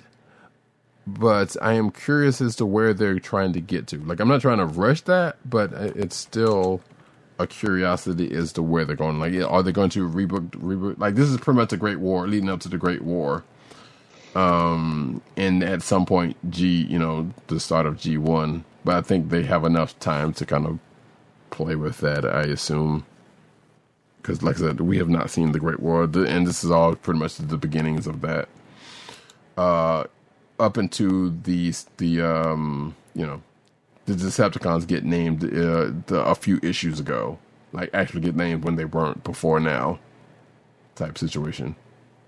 Anyway, if you so if any of that sounds appealing to you, definitely check out the Transformers book. Uh, like I said, it's twenty nine issues in, and there's been a couple other stuff. There was also another Transformers uh, miniseries that uh, came out this week, but I didn't get a chance to read it. Uh, Hellions number eleven, written by Zeb Wells, art by Stephen Segovia, Segovia not Segovia. Uh, color artist by David Curiel, letters by VC's Ariana Maher. Um, the gist of this is pretty much that hey, they, that um, that whole mission that they were on that uh, has to do with arcade and uh, the mastermind kind of um, getting in their heads. That pretty much gets wrapped up here. Kwannon is not happy about how this uh, mission ended because apparently Sinister has had a little bit more involvement in it than that was uh, originally noted. Um, so I don't really blame her, and we're probably going to see her exact some vengeance, which we already she already had some animosity against um, Sinister as it was going into this book. So this is probably just more furthering that cause um, a little bit more. Did you read this? Was that Hellions? Yeah. No, sorry. Okay. No, no, no. Don't be. I'm just, I'm just curious. Um, so next up, Marauders number twenty. Um, this is actually a potential click of the week for me. I think. Uh, written by Gerry Duggan, uh, art by Stefano Caselli, color artist by El- Edgar Delgado and Chris Sotomayor, Sotomayor uh, letters by VC's uh, Cory Petit the short strokes of this because people should, should check this one out. So Storm's pretty much leaving the Marauders, and uh, this is this is whole issue is a big uh, Storm love fest of um, of a sorts, and I, I enjoyed reading it because basically they're sitting around uh, sitting around the Marauder telling stories about Storm, who's there, you know, and also having a bet about how many knives she's gotten. She's got for some reason That she's packing. yeah, that she's packing. Which that uh we see that at the end of uh, of this, and I say in my notes, Ororo Munroe stars in Knives Out. Um, but it's also leading up to the gala, which I think we're is coming next month. So this is kind of sort of in service of that. Uh, but yeah, it's definitely a c- potential click of the week for me. If you haven't read it, you should definitely check it out. If you've been keeping up with Marauders, Right. It was interesting for me because they mostly focused upon these um inter you know like uh, interstitial stories you know kind of off the screen off the page Yes. That uh, these characters are recounting so we don't have any real reference but all almost all of them are post krakoan almost all of them with the exception of emma frost so i thought that was pretty interesting That's true. Yep, that is true. So yeah, that is all of my books. Yeah. I mean, for a character that we've all been, you know, reading for almost forever and ever at this point now. Hmm And there's the cover because I totally forgot to uh, keep changing the covers while I was doing that. And there needs to be easier way for me to do that. That's okay. All righty. So let me go through uh, the remainder of books that I have that were not in co- that we did not have in common. So first off is Batman number 108, written by James Tynion IV, with art by Jorge Jimenez, colors by Tomeu Morey, and letters by Clayton Cowles. So Batman has tried to infiltrate um, the Unsanity uh, group by uh, the tried and true method of dressing up as Matches Malone. And he is instantly figured out. They absolutely figure him out right away. And essentially, what um, what we get in this book is um, a new character being introduced called. Uh, it's one of the few times that I I regret not um, typing out my notes because it's a specific name and I can't just go into the uh, the basics of the story. I need to just find her name. Miracle Molly? Apologies. Yeah, Miracle Molly. I, I literally just flashed to it. Yeah, it's on the cover. So, Miracle Molly. Um, I literally just hit the page that it's on. So, um, you know, it's it's basically Batman talking to Miracle Molly about what they are looking to do and who they have unfortunately uh, had to work with as a result of them needing a few extra dollars. And we also get um, the development of uh, Peacekeeper One, and we find out who that is, Radicat, in this book. So all of that future state stuff is definitely coming. Looks like it's starting to come to pass. Gotcha. Wait, is it okay? And never mind. I'll check it out. I don't normally read uh, um, Batman, but I I was very curious about that because they totally didn't do anything uh, with that uh, in Future State. Right, and they they saved it for as a as a they they essentially made it a tease for uh, the Batman book. You know, which which I've said has been the the the strength of the future state Batman stuff, which is it kept a much tighter um, focus than some of the other future state uh, titles under uh, for DC. Okay, cool. Next up is Green Lantern number two, which is something that I'm recommending that Roddy can't read. Uh, it's written by Geoffrey Thorne, uh, with art by Dex by both Dexter Soy and Marco Santucci, and you can definitely tell when the art changes between uh, one and the other because Dexter Soy has one. Uh, one, ha- has a particular style, and you can definitely see the change when uh, the art duties get handed off. And we love Dex, Dexter Soy's, Dexter Soy's art from back from um, Captain Marvel. Right, and he's been he's he's he's not a new uh, you know he he's been around the block, so we've seen him uh, his art in several places. Uh, Marco Santucci, that's the name. That's the other artist. So, but uh, but other than you can uh, other than seeing a um, a definite change, it's not like a, a jarring change, so it works. Um, Is it like a flashback to present day type of situation, no, or no, no, it's just different. Gotcha. It's just different. Uh, colors by Alex Sinclair and letters by Rob Leigh.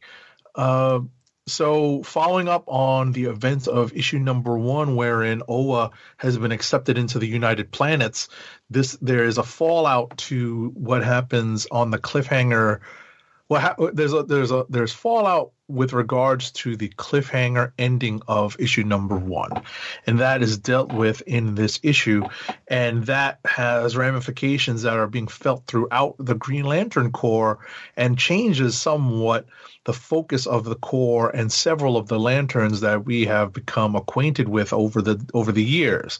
You know, everyone from uh, John Stewart, you know, everyone from Hal Jordan all the way down to John Stewart to Kyle to uh, Kyle Rayner to Guy Gardner to um, to the newest ones, and um, whose names escape me. But uh, when I say the newest ones, I really mean the newest ones without spoiling anything. Right, like So, Teen Lantern. uh, um, I Teen Lan- definitely. What's that? like Teen Lantern, Jo Mullein, and uh, that other one. That's what. That's exactly yeah. what I mean. You definitely should start to pick up this, or at least take a look at this book because there are ramifications for every lantern Hmm. in this book. So, uh, I'll leave it at that. But it was actually pretty interesting, and it is a, and is it's honestly um, a surprise candidate for uh, potential click of the week for me. Oh, okay. Oh, Jessica Cruz and Simon Baz also. Yeah. Right, whose names I couldn't remember. Right. I'm getting old.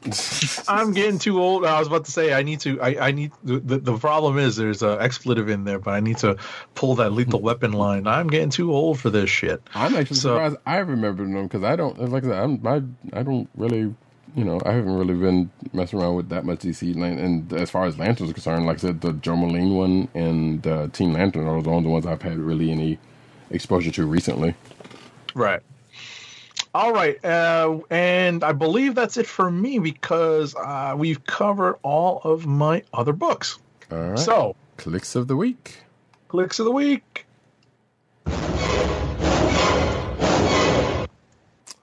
And we have one click of the week from one of our absent, uh, uh, I don't know what they're called them fools anymore, but they're not here right now. Co-hosts. our co-hosts. No, I mean they are co-hosts, but I'm just saying, you know, they're, they're not here, and they, but they haven't been here for a while.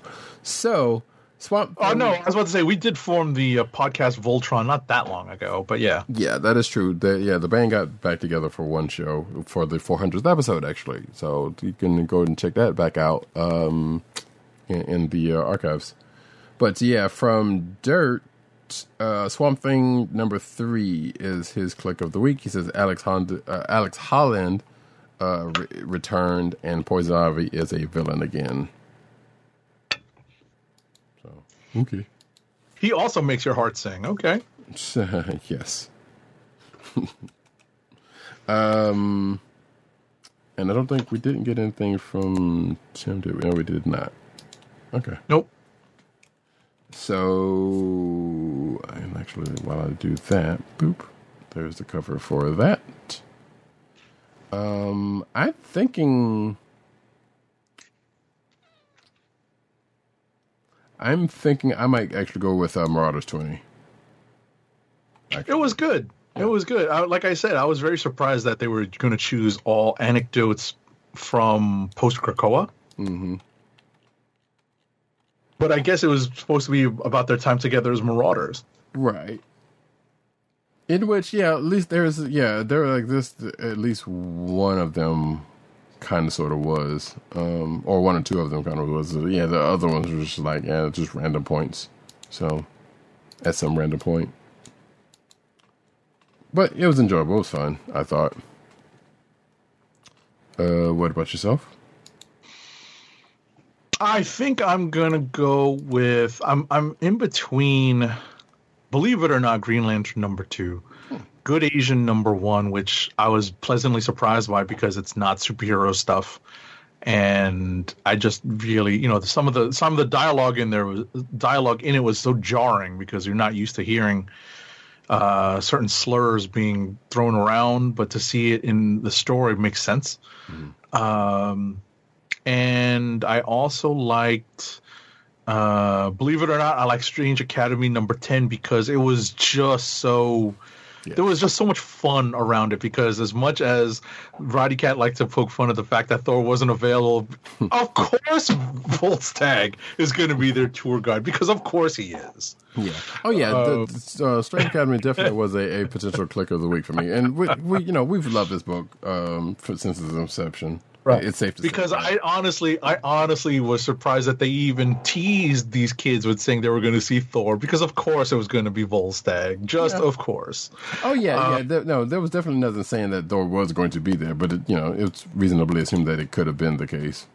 No, no, of course, no. But my point being, like, uh, he shouldn't have even been the replacement. You know, like he did. He should have just been the tour guide from day one. You know, from from from from jump from day one, from Right. telling these kids, yeah, it's going to be Volstagg, the Vainglorious. Right. So, but I think I'm going to go with I'm going to go with the Good Asian number one uh, because it is um, Asian Pacific Islander History Month uh, this month. So I'm going to give this book a shout out this week.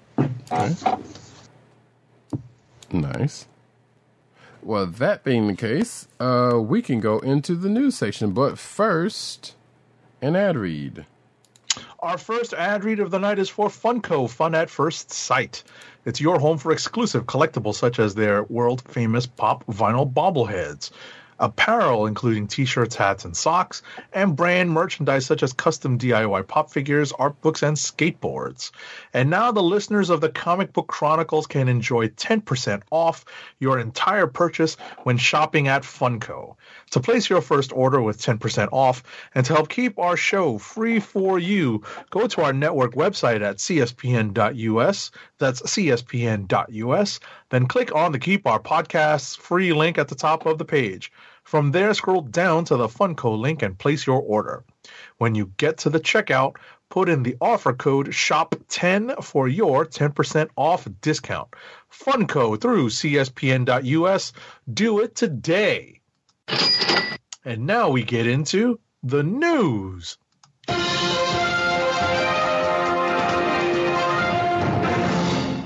And we start off with the cinematic news as we do every week about this time.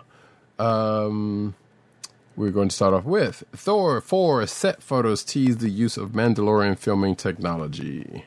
So, Thor Love and Thunder films uh, inside ILM's stagecraft LED sets. Wait, yeah. Films inside ILM's. Okay, I'm going to make sure I'm reading that right. Sets first used in Lucasfilm's The Mandalorian. Um, director Taika Waititi and Chris Hemsworth, Hemsworth reunite for the God of Thunder's fourth solo film after the success of their initial collaboration in Thor Ragnarok. Y'all already know this. Production for the movie has been going on for a few no- months now. Now that um, uh, COVID nineteen has significantly delayed its initial filming schedule, so they started work uh, in Australia uh, back in January and still continuing principal photography. Um, but apparently, uh, Taika Waititi took to Instagram to post um, uh, to post uh, a visit by his daughters to the set, and uh, the fact that they're using uh, some Mandalorian tech to film on and with. So that's cool. Next. Think you're muted. That's what I get for putting on a sweatshirt while I was on mute. it's still a little chilly up here in the Northeast, folks. Uh, Doctor Strange 2 star uh, Zokiti, is that how it's pronounced? I'm not sure actually. Zokito Gomez has teased her America Chavez role in the upcoming Marvel sequel. Right. So I'm pulling this up. I feel like that's almost pronounced in, in similar to Chiwetel uh, Ejiofor, but I don't know. Zokito? Yeah, I guess I'm not sure. Chiwetel? So Chiwetel, yeah, I'm not sure. We probably will. We'll apologize for Shochitel? Shochitel? Yeah, Shochitel, maybe? Yeah, you might be uh, right with that. Yeah.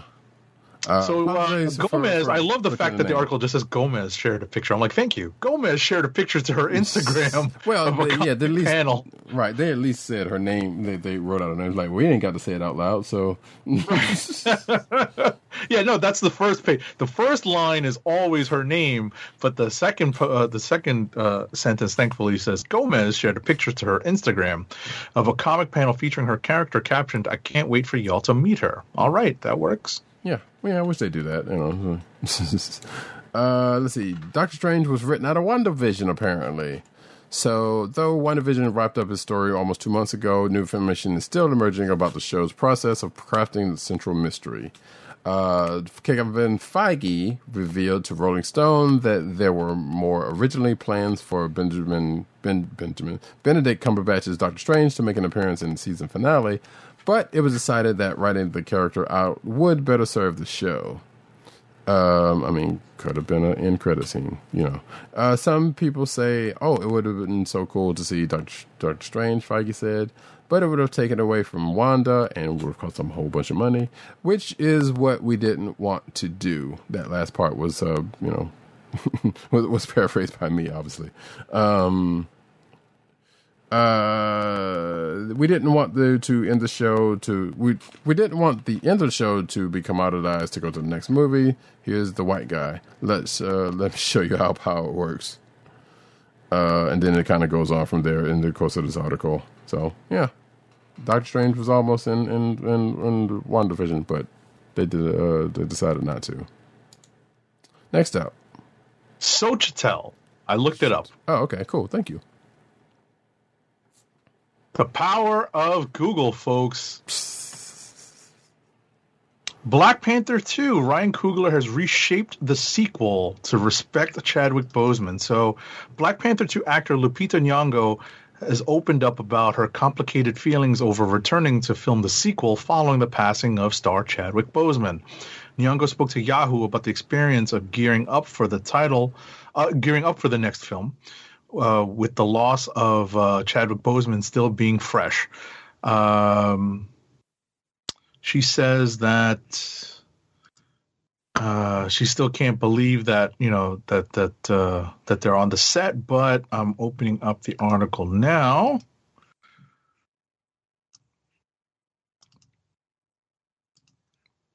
Live podcasting, folks. Uh, she see, she says that she's in a very pensive and meditative state. Um, and looking, looking, looking. Oh, she says that at the same time, Ryan Coogler um, also feels the loss, and um, and in, and it's his idea the way that he reshaped the second movie to be respectful of the loss that they have all experienced as a cast and as a world. So they so it feels spiritually and emotionally correct to do it the way they're doing it. Okay. Yeah, and hopefully it does indeed translate that way when that movie uh, comes out. Right. It's it's it, it, it's comforting that it's the it's still the original creative team. Yeah, indeed, indeed. Uh, Blade reboot production, which we'll, we'll get into a little bit more news on on that uh, on the Black Panther thing in a minute. But Blade reboot production start date revealed. Speaking of uh, Mahershala Ali, uh, Marvel's Blade reboot will reportedly begin production in July 2022, according to the Hollywood Reporter. Um, and apparently, yeah, this came out about uh, at the same time as the Hollywood Reporter's. Um, and I think that's we may have that uh, article down the line, but yeah, uh, about another article uh, that we may have we will talk about uh, on a another composition filming. Uh, yeah, so yeah, that's pretty much that. There's nothing else to it outside of the fact that yeah, July 22 is when production is probably going to start on the Blade movie, the Blade reboot. Next up, Next up, uh, Shang-Chi star Simu Liu shares an Asian Heritage Month message. So, May, as I said earlier, marks the beginning of Asian Heritage Month. And to celebrate Shang-Chi and the Legend of the Ten Rings, star Simu Liu posted a heartfelt message online uh, saying that this hashtag Asian Heritage Month, it is more critical than ever to celebrate our culture, recognize our triumphs, and to stand in solidarity against anti-Asian discrimination. Liu tweeted, uh, he also tweeted, uh, he's so incredibly proud of his family history that spans from China to Canada. We are immigrants and dreamers. Uh, also of note, he tweeted um, that uh, the pronunciations uh, May 2nd that it's a Simu Liu and Shang-Chi. So uh, it's a tough. It's it's a definitely a tough habit for myself to break because I've I've even caught myself saying Shang uh, recently. So uh, you know it's a tough habit to break for a long time comic reader. But uh, thankfully we'll have that straightened out by the time this movie drops. yeah. Uh, next up, though, so um, uh, a couple of days ago, Marvel Studios uh, put out a featurette um, with footage, um, which they were really trying to make folks cry because it starts off with Stan. Well, it's Stan Stan Lee narrating it um, with uh, footage from uh, Phase four. yeah, from Phase Four movie Phase coming three. up. Right, right. Phase three. Well, yeah, most of phase three, but it's going into some phase four stuff going into because at the end of it, we see um, some stuff from Eternals. Uh, we see uh, the names of both uh, the Black Panther movie, which is Wakanda Forever, and also the new uh, and Captain Marvel number two, which is called uh, being renamed The Marvels. In addition to a little bit more uh, Eternals uh, footage. So if you haven't checked that out, you very much should because it's actually pretty. Um, it's a it's a pretty good video. Uh, and this, I will also direct you to another video that's in the clickbait section, bait section from a couple of months ago, that pretty much has all of the. Um, it's uh, it's called iconic Marvel moments from the MCU from phases one, two, three, one through three, and it basically, uh, hey, here is the MCU versions of these same scenes that were in the uh, comic books. So they basically do like, hey, here's the comic pages where they're from and, and what comics they come from, and then the MCU scene that uh, that evokes them. So you should definitely go check that out. It was also a good another good video. Uh, next up, And all, I was about to say, and also of note, I wanted to point out that the Marvels um,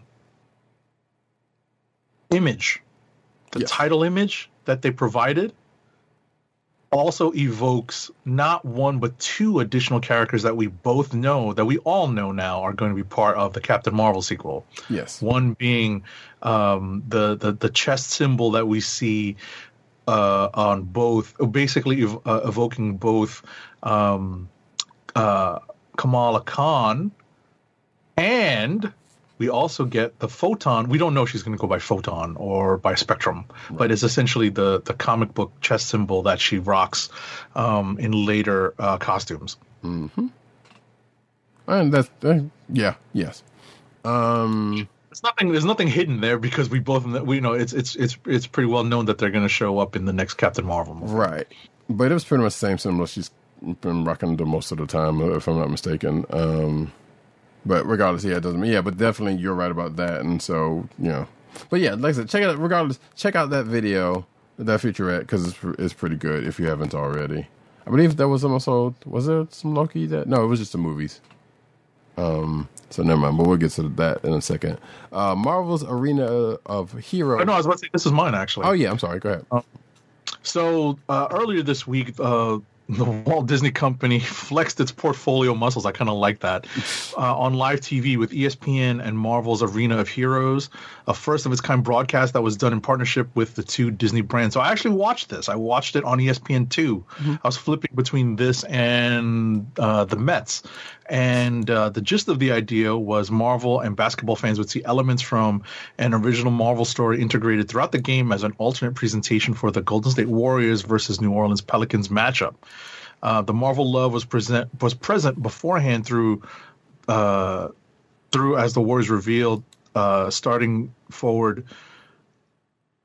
Draymond Green was wearing a Black Panther watch. Okay, yeah, Draymond was one of six players selected to um, uh, represent the interactiveness of the event, and they would be uh, they were essentially quote unquote chosen by the Marvel heroes to act as their uh, avatars in in the game, and uh, they basically had a scoring system so that the the the the player who had the most points, not points in the game, but points as a uh, according to the scoring system, at the end of the game would become uh, uh, the hero's nominee um, for. Um, I forget if it was Avengers membership or not, but the point is, uh, Draymond Green essentially, by stuffing the stat sheet, um, became uh, the the winner of that uh, games contest. Oh, okay, nice. Um, and yeah, that the watch he has on, which I think was the focal point of this particular article, is not the same one that we saw. Is a di- very different one from the well, a kind of different one from the one that we saw advertised um, that we talked about like sometime last year or, or two years ago, something like that, whenever that was. Which is man, I never got that watch, but that watch was expensive. So yeah, if you're watching the video, you can see the said watch involved, and um, yeah, and Agent Seventy just said uh, who who won that uh, whole thing. Was it a pretty good presentation at the very least? Uh, it was okay. I mean, I'm a you know I, I- I'm an NBA fan, so I don't necessarily need to see this Marvel stuff. But Right. whoever that is geared towards, I hope they liked it. Well, but also you're a comic book fan, so I figured it was at least you know, Right. Well, I mean, it's entertaining, but uh, you know, I'm uh, I'm uh, I'm getting too old for this shit. So, you know. but uh, you know, so so it's not. Re- I'm not necessarily the target demographic for that. You know what I mean? Sure. Yeah, yeah, yeah, yeah, yeah. Fair enough. Uh, actually, speaking of that game, a new Loki. Te- well, you know what? I am also going to take the next one. Uh, yeah, because they're team them up. related. Yeah. Haha. A new Loki teaser debuted during tonight's or during that Marvel themed uh, NBA game. So, a new short teaser for Disney Plus's Loki was released during uh, the Marvel themed NBA game that we just talked about uh, between Golden State Warriors and New Orleans Pelicans. Uh, the new promo spot, which was shared by uh, some Twitter account, um, gives us another glimpse at the adventure this variant of the God of Mischief will be mischief will be undertaking. Um, that is IGN's words variant. That was, you know, I assume int- intentional or not. But anyway, uh, and also with that, boop.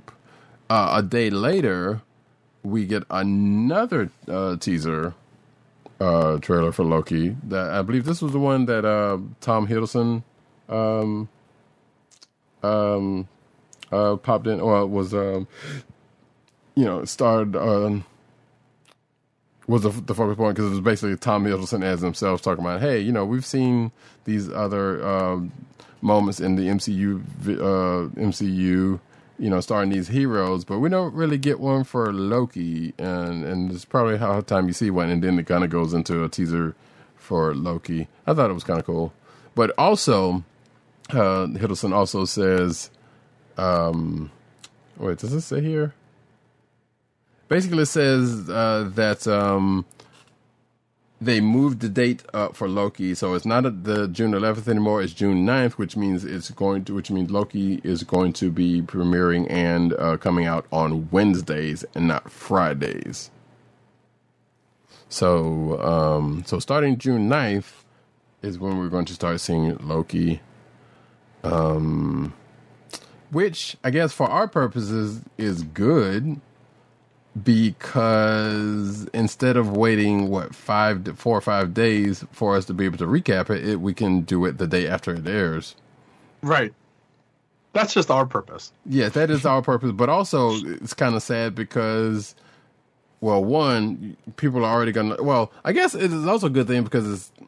I don't know if this is what they were thinking about it, but uh, it, it's Wednesday, so therefore it's New Comic Book Day, so new comic books come out. There's not a local comic book, but the, you know, still it, it still coincides with new comics come out. I don't know if, whether that I mean, that thinking makes, or not. yeah, I was about to- that makes the interaction in the comic book store awkward. Um, you got to just tell people, hey, don't talk about Loki if you haven't seen it yet. right.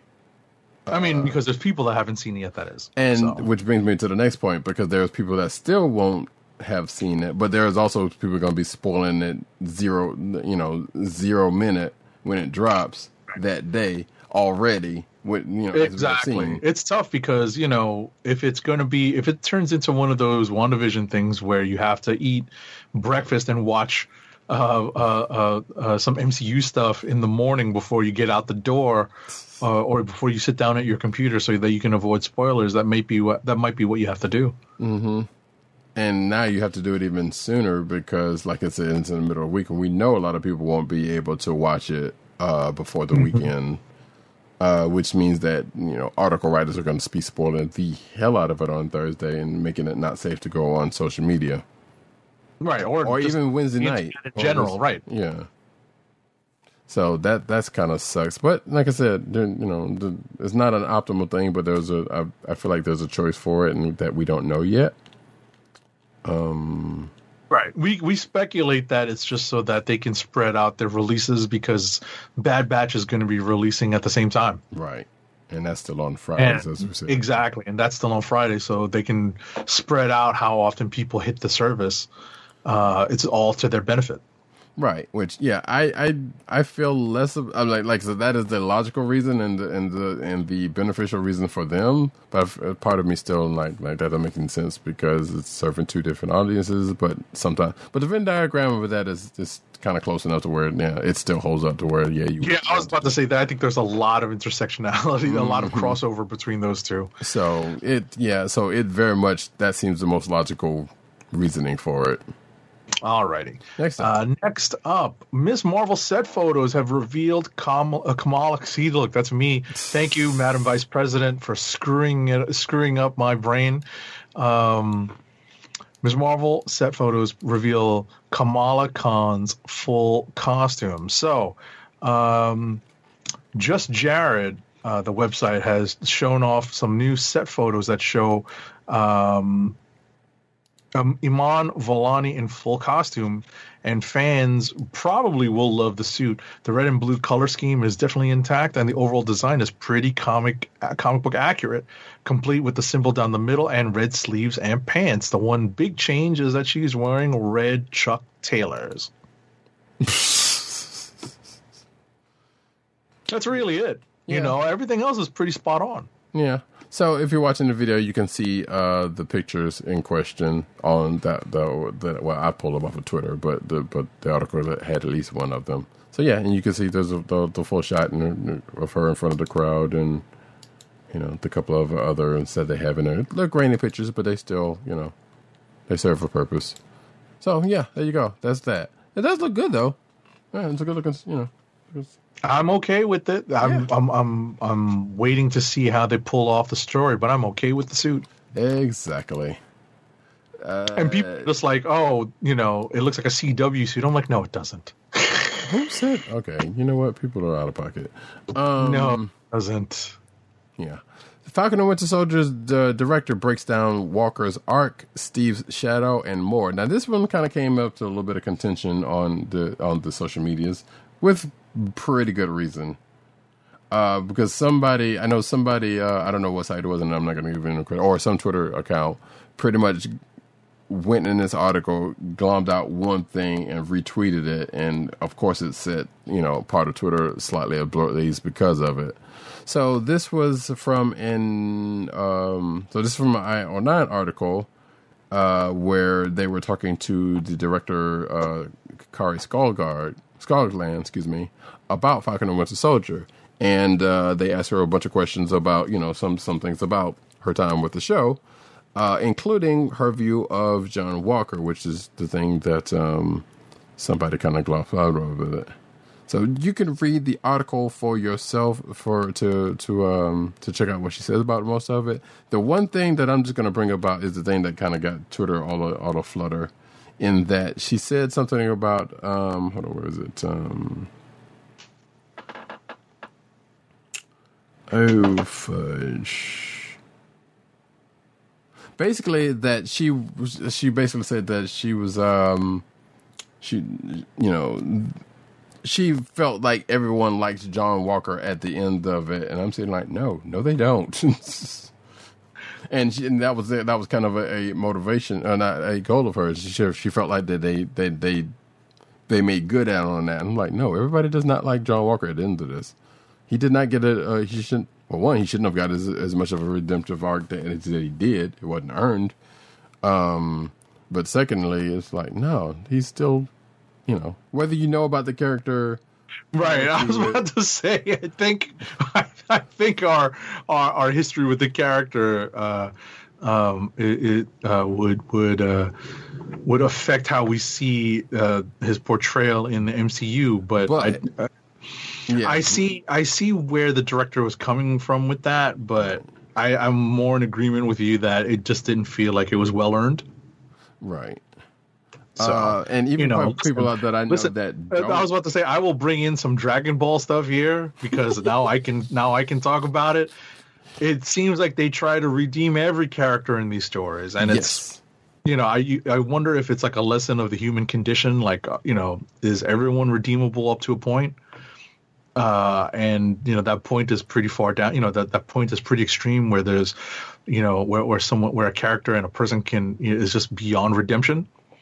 So you know, I I don't know if John Walker follow you know uh, approaches that. Vegeta might, in my opinion, but you know that's that's that that that's definitely one thing. You know, you, you start to wonder when you see uh, John Walker's redemption arc in uh, Falcon and the Winter Soldier being played out the way it is. I'm like, well, I guess we're supposed to believe that, but I don't like John Walker, so I don't care. I mean, there are people that I know that don't have the comic book tie that still didn't like him. So, Right. you know. Uh, yeah, here we go. I found the part. So, IO9 asks uh, Skyland. Uh, now, speaking of John, obviously he has a huge arc on the show too. Uh, and this is another part I had contention with. He's arguably the third lead. No. Um, at first you hate them, then he gets worse, and then he gets kind of redeemed at the end. Uh, through your direction, how did you want the audience to feel about him at the end, or did you purposely kind of leave that vague? And then Skyline answers, "Well, we left it a little vague on purpose, but at the end of the day, I wanted people to like him, and I think everybody does like him." Now they went through a period of not liking him at the beginning because he started out feeling like, "Wait, what is this guy?" And blah blah blah blah blah blah blah. blah. Yeah, but regardless, you get the point. Like, no, no, it's not true. And I don't know why would you want anyone to like that fool. We can make an assertion, but we won't do it. Um, I'm like, no. Anyway, So move right along. Next up, oh my goodness, President Bartlet. What's next? All right. Uh, the Falcon and Winter Soldier producer Nate Moore revealed that an iconic Marvel team was never in the cards for the series storyline. Moore told e, uh, Entertainment Weekly that there were no plans for the Falcon and the Winter Soldier to introduce the Thunderbolts. The honest truth, he says, is no, because they didn't think they're cool because they are, but because uh, they already felt like there was so much on the table in the series that they also didn't want to introduce a group of characters or reintroduce people that we've seen in the past and cloud the story. I don't blame them. They only had six uh, six uh, episodes to run through, so that would have been a lot. Right. But it also doesn't mean that they just because they didn't have plans for it, that doesn't mean they don't have it. You know, that that, Right. that's the thing that they couldn't still be a thing that's on the table. So, if we've learned anything from the from the MCU's, like things kind of can come out of the woodwork, even even if whether intentional or not. But next up, uh, Spider-Man animated series has returned to Disney Plus because apparently it was off the service for a little bit. Um, Yeah, we reported on it like two weeks ago, I think. did we? Yeah, we Oh, did. that it was gone? I, I don't remember. We oh, probably- that it was go- that it was leaving temporarily. right. So now it's back. Uh, it left the House of Mouse. Yeah, it, no, it left the platform in late April with Disney saying that Spider-Man uh, 1994 will return it to the surface shortly, shortly, but we do not have a specific date to share at this time. Well, guess what? Don't worry about it. It's back now. That was quick. days ago. Yeah, no. What reasoning for it, we still don't necessarily know. And un, uh, unfortunately uh, for um, Agent 70, Spectacular still missing for reasons. Damn it, Sony. anyway, speaking of damn it, Sony, uh, it's been a big day. No, it's a there's a delay in the Morbius movie. It's been pushed back a week to January 28th, 2022. It's not a big delay, but it's the third for the movie, which was originally scheduled for March 19th, 2021. Wow, that would have come out already. Then it was pushed back to October 8th, and now it's been pushed back to uh, a date with uh, the same day as a new Bond movie, No Time to Die. Oh no, wait, I'm sorry. The October 8th would have been No Time to Die, so now it's been Right. pushed to January 21st of 2022. Which uh, they can just push this back to never, honestly, because one, who needs who wants this movie, and two, is Jared Leto. Oh, Morbius! I can't believe they did a Morbius movie. Anyway, Yeah, well, they did a Venom movie, so that's can't that's not outside the realm of possibilities at this point. I can understand Venom. Venom has actually had you know comic book series that lasted. You know, Yeah, but you know, they was like, no, we're not really tying it to. Well, we're not really tying it to Spider Man, which they have. They they could do that. I don't, you know. Anyway, that's neither here nor there at this point. And I still haven't watched that movie. Um, I'm gonna take these next two because they're since they are related. Uh, Star Wars: The Bad Batch assembles in new character po- posters, which came out before uh, May 4th, and uh, you can see the character posters right here. I know somebody uh, with the Hunter poster. Somebody was like, uh, looks like um, um, not Kiefer Sutherland, um, like one of the Lost Boys from the movie The Lost Boys. Because you had, uh, I can't remember his real name right now. I think it was that Kiefer. Kiefer. I don't remember. Regardless, somebody from the Lost Boys, uh, and also um, the Goonies, and they kind of remind them of that because of the the red headband. But anyway, uh, the Bad Batch brings back a Clone Wars fixture, and that is the narrator that shows up at the beginning of the episode. I did notice that. I I like- enjoyed hearing that. Yeah, I was like, oh shit, Tom Kane. Because I did, I like, I didn't watch the whole episode, but I did watch like the first five, the first five or so minutes just to kind of see what was going on, and I was like, oh snap, like so Tom Kane's back. I definitely enjoyed that. I got a kick out of that. yeah, that was pretty good. That was pretty good. So yeah, there is that. Spoiler alert for that if you've not seen the first episode of uh, Bad Batch, but I mean, I, that's probably less of a spoiler because I feel like because of Clone Wars, you may or may not have come to expect that narrator to be there at this point. Who's no, but you, it wasn't said anyway, one way, shape, or form. So, and another episode is coming out in, in, in a couple hours from this recording. So, next up, Next up, the Red Sonja reboot has found its lead in Ant Man and the Wasp star Hannah John Kamen. According to the Hollywood Reporter, what was that? and also Killjoys. Okay. Uh, according to uh, Who? according to the Hollywood Reporter, John Kamen has officially joined Millen- uh, Millenniums. Is that spelled like that? Mo- I, I guess that joined that Millenniums. Was that? I guess that. Well, I don't know. It could be a typo. We know how these stories go. Yeah, exactly. Has joined uh, has officially joined Millennium's reboot of Red Sonja, based on the fan favorite Conan the Barbarian car- character. The actor is best known for playing the villainous Ghost in the Ant Man sequel, along with roles in Tomb Raider, Ready Player One, and the TV series Killjoys. Who? Killjoys is great. Red- I don't care what yeah. anyone says. Red Sonja will be directed by Joey Soloway, the creator and showrunner of Amazon's Transparent. Okay. Also, uh, she was apparently she had a bit part in uh, Force Awakens because you kind of blinking, blinking, you miss her. I'm going to assume she escaped the the the, uh, the Death Planet, the Death Star planet. and I'm trying to find out. I'm trying to see Millennium.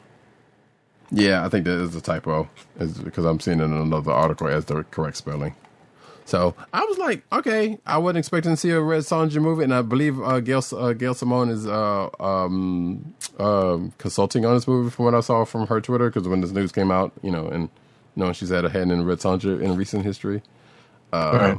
you know, she's been consulting on it since day one. Apparently, from what I saw on her Twitter, I'm kind of hyped for this. Like, I I, I like uh, Hannah uh, Hannah John-Kamen. So, like I said, Killjoys was dope, you know, and um, you know, she was pretty good as Ghost um, who I believe will probably be coming back for the next one. I think I'm not even sure uh, if that's the case, if that's still the case or not. And we were talking about how you know her build and whatnot before the show, but like, yeah, yeah, it is what it is. Uh, next up though, It's you. Oh, that's me. That is me. Oh, so this goes back to um, an, an article from a couple of weeks back where Guillermo del Toro was teasing, uh, supposedly teasing something, uh, and it was for a new Troll Hunters movie for Netflix. Gets a trailer and a release date, and the release date is July twenty one. So if you're into those Troll Hunter um, uh, series, there you go, another one. Next. The newest movie in the hugely popular Sailor Moon franchise, Pretty Guardian Sailor Moon Eternal the Movie, which was originally released in two parts, is now hitting Netflix on June 3rd. The movie's arrival on Netflix marks its premiere for the first time outside of Japan, where part one debuted in January. Okay.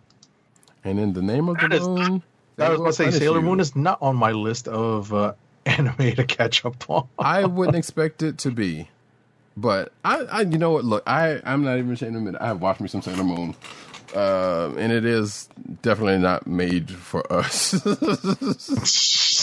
um, for for certain folks, it is definitely not made for. But also, some of it's it's interesting in a soap opera kind of way, I guess. Uh, next up, though, Ada Twist Scientist series in the works at Netflix from the Obamas and Cary Grant. Uh, an animated series based on the book series Ada Twist Scientist is in the work at Netflix. Uh, Shadow uh, Shadow and Actors Learned. The series will be produced by Barack and Michelle Obama's Higher Ground Productions and Chris D. Uh, Cary Grant will be the showrunner for the series, uh, which will be developed for television by Nee. Um, I put this on. I posted this on my Reddit, um, and somebody said that they were a part of the focus group for this, and so it's going to be. They basically was giving it glowing mark remarks because they've seen it already. I'm sitting like, okay, cool. Um, if you've also seen Waffles and Mochi on Netflix, that's also a pretty cute show. It's fun. Yes, it is. Uh, It is, and Michelle's also in it, which uh, you know, you know, produced by them. It's fun and actually really educational too. Yes, I was just yes. like, whoa, I actually learned something today. Yeah, it, it totally was because I was, yeah, I was watching with a friend of mine and uh, was like, oh, this is this is both cute and actually entertain, um, uh, edutaining, as, as the word is. So yeah, It's So- highly edu- educam- educational. Yes, exactly. So yeah, definitely check out Waffles and Mo- Mochi if you can. Next up, Next up, oh my goodness, the Asylum has released the first trailer for its upcoming film, Giant Monster Battle movie, Ape versus Monster. This is the low budget mockbuster, quote unquote, of Godzilla versus Kong. The movie sees an epic confrontation between a giant ape and a giant lizard monster. The intergalactic combat is set in Washington, Washington D.C., and the poster for the film says it's going to be the greatest of all time. So expect- expectations are set super low. now I know uh, I have a certain affinity with the Godzilla and both and for uh, uh, King Kong series as a whole. I know I think there was a person in, in the audience that also and also one agent under seventy agent underscore seventy here, um, who is also a big Godzilla fan. Are you going to check this out? Probably not. And what's up, KK? You, you know I was you knew I was talking about you. So I I'm very much curious because these are, those asylum movies can go one way or the other, either comically bad, which is in itself can be kind of good, or just directly bad. Which one this one's going to be? Who even knows? Next up, That's you, no? Um, oh, uh, the, the, the, yeah. Um, from the Transformers corner, of the universe, uh, Dominique Fishback back lands lead role opposite Anthony Ramos in next installation for the Transformers franchise. Um, Dominique Fishback, who you may or may not have seen in Judas and Black Messiah, which you should have because it was a great movie. Um, and she was great in it has found her next role in one of Hollywood's biggest franchises. Get that money, girl, but man, you could do better. Anyway, uh, sources tell Deadline that Fishback is in final negotiations to co star with Anna Ramos, like I said, in Transformers movie from Paramount, uh, eOne and Hasbro, that has Steven Caple Jr. directing. The film is, uh, I'm assuming, showing on June 24th, 2022. So, like I said, get that money, baby girl. Do your thing. But I know you can do better. but it's not a Bay film. As far as I know, yeah, Bay's not. So maybe they're, they're going to rein it in a little bit. Who even knows at this point? Next. All right, so the next two stories we covered in uh, our talk about the Invincible season one. So, just to reiterate, Robert Kirkman confirmed two more seasons of Invincible at Amazon, and uh, Robert Kirkman has a rough story plan for about five to seven animated seasons. Uh, next up is the Suicide Squad. Margot Robbie gives Harley Quinn a new nickname. Um, Harley Quinn actor Margot Robbie has discussed how the Suicide Squad's version of the character will differ from her previous appearances in the DC extended universe. One of the things she said uh, to James Gunn was she thinks Harley is a catalyst of chaos. Uh, Margot Robbie told Total Film magazine she's not necessarily your narrative center, and sometimes it's great when plot points can rest on other characters' shoulders and she can be the thing that erupts a whole sequence of events. That's something uh, she felt James Gunn agreed with based on what she was reading in the script. Okay, And what's the new nickname? I got to pull up the article. Apparently, it was that catalyst of chaos thing, oh, Catalyst of Chaos. Okay, right? Um, so basically, she's, she's an agent of chaos. So I mean, if that's that that being said, but also that line about not being the focal point, the, the narrative center, like yeah, where was that in that Birds of Prey movie? Um. Anyway, uh, Snyder drops John Stewart Green Lantern deleted series scene from Justice League because apparently he's still fishing to get his other stuff off the ground. Um, you know, even though they're not going that way.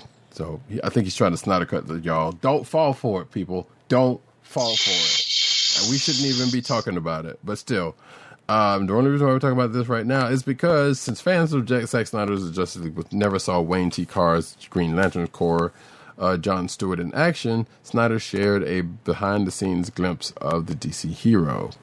Days after Wayne T. Carr uh, spoke about what it was like having his role as uh, John Stewart cut from 2021's Justice League, Snyder dropped a photo of Carr on set as the Green Lantern. Trying to get y'all, he's playing on y'all sympathies. Don't do this. Don't fall for it. And it doesn't take much for a Snyder cut people to fall for anything.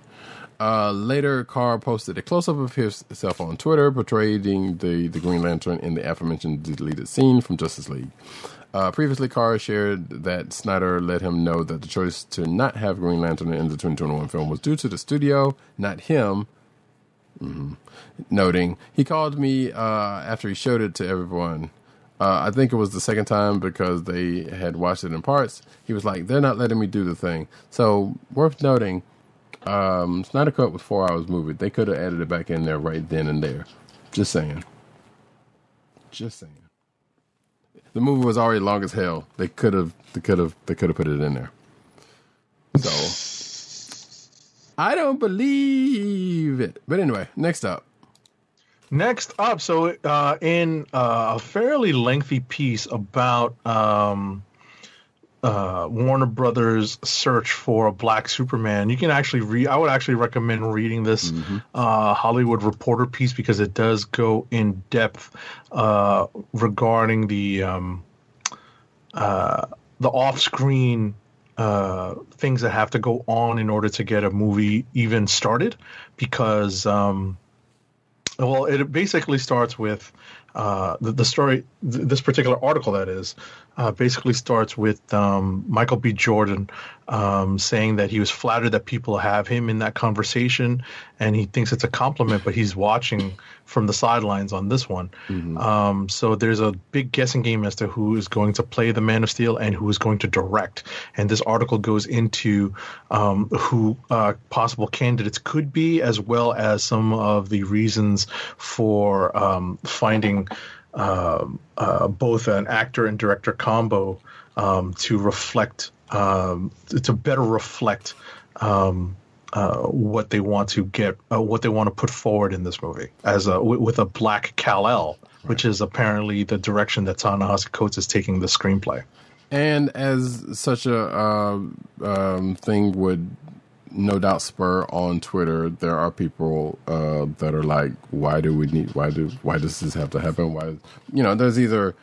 You know, of course, there's the why does it have to be a black Superman? There's already another black Superman, by the way, in Earth One. There- There's also why wouldn't they use those that you know that version of Superman as opposed to making them uh, uh, Kal El? And then, of course, even from some some black folk uh, were like, well, you know, for various reasons, like why does this need to happen? Which I slightly shocking in certain cases, but not surprising in others.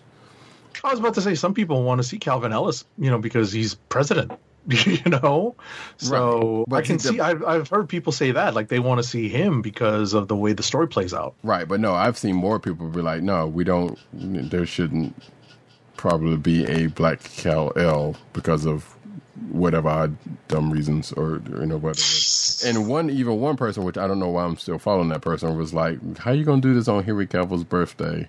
And there was a yeah, there was like there. This is basically the the the the uh, the narrative on Twitter was like reversed because they was like, "No, Superman should be white," and this is from some black people, and I'm like, "Oh, okay, I I guess," but this Yeah, it's it's weird sometimes on Twitter. Sometimes so, so- so I'm not going to go into the, all of it, but it's like it's so this whole this article kind of sparked a, a whole lot of that on, uh, in the last couple of days. I'm like, that, that's very weird, very strange. But next up, um, Stargirl, the CW announces season two premiere date, uh, which is going to be Tuesday, August 10th at 8 p.m. Eastern Time, followed by an original episode of Lois. Uh, I was say Lois and Clark, Superman and Lois at 9 p.m. Eastern.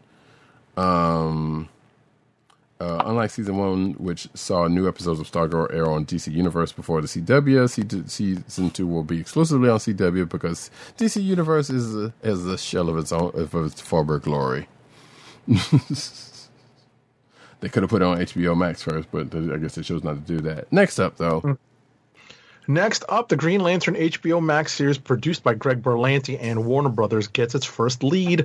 American Horror Stories Finn Wittrock. Wittrock is going to play Guy Gardner, best known to comic book fans as the brash member of the Green Lantern Corps, who infamously was punched by Batman during a Justice League meeting and knocked out with one blow. one punch, one punch. So I don't know. What do, what do you think about this dude? I mean, based off of that one shot, like, Fine. I'm like, whatever. I mean, yeah, I don't know. Anybody they get for Guy Gardner was going to get immediately hated by me because I can't stand Guy Gardner. so if they get somebody that can play him right and unlikable, then great, I guess. It's always so wild to me that Guy Gardner has been around for so long. He's the first replacement Green Lantern. Right. You know, mm-hmm. But before they introduced him. Sean Stewart, I was like, understand. wow. Right. You know, But people love him because people love assholes and people are stupid. But that's just me. That is my own opinion. That's not hey, reflective of anybody else. there's Vegeta fans out there. even uh, I, I guess i guess but even vegeta at some point kind of halfway takes a turn. Redeems himself. Uh, kinda but not really. He's still vegeta at the end of the day so that's there's no Vegeta's going to Vegeta. yeah basically. Sorry, folks, for the uh, the Dragon Ball, the, the deluge of Dragon Ball references now. whatever man. We're here. It's fine. I know there are anime people who you know, we've already had a conversation. They'll be fine. The flash oh wait. Is this you? This you. Oh, is it my turn? No, I just did Green Lantern. i just did the green lantern No, I just did the Green I'll Lantern. do we talked. I. I brought up the Finn Wittrock guy, and then you asked if I liked it. I'm Oh like, yeah, eh, yeah, yeah, whatever. yeah, yeah, yeah. I know it's time. I'm, I'm, I'm old, folks. Um, the Flash, uh, the Flash synopsis teases a shocking Speed Force discovery. Um, I guess this is from spoiler alerts, probably for the next episode that may or may not have already been. Um, oh, this is Speed Force, as in. Wait, hold on.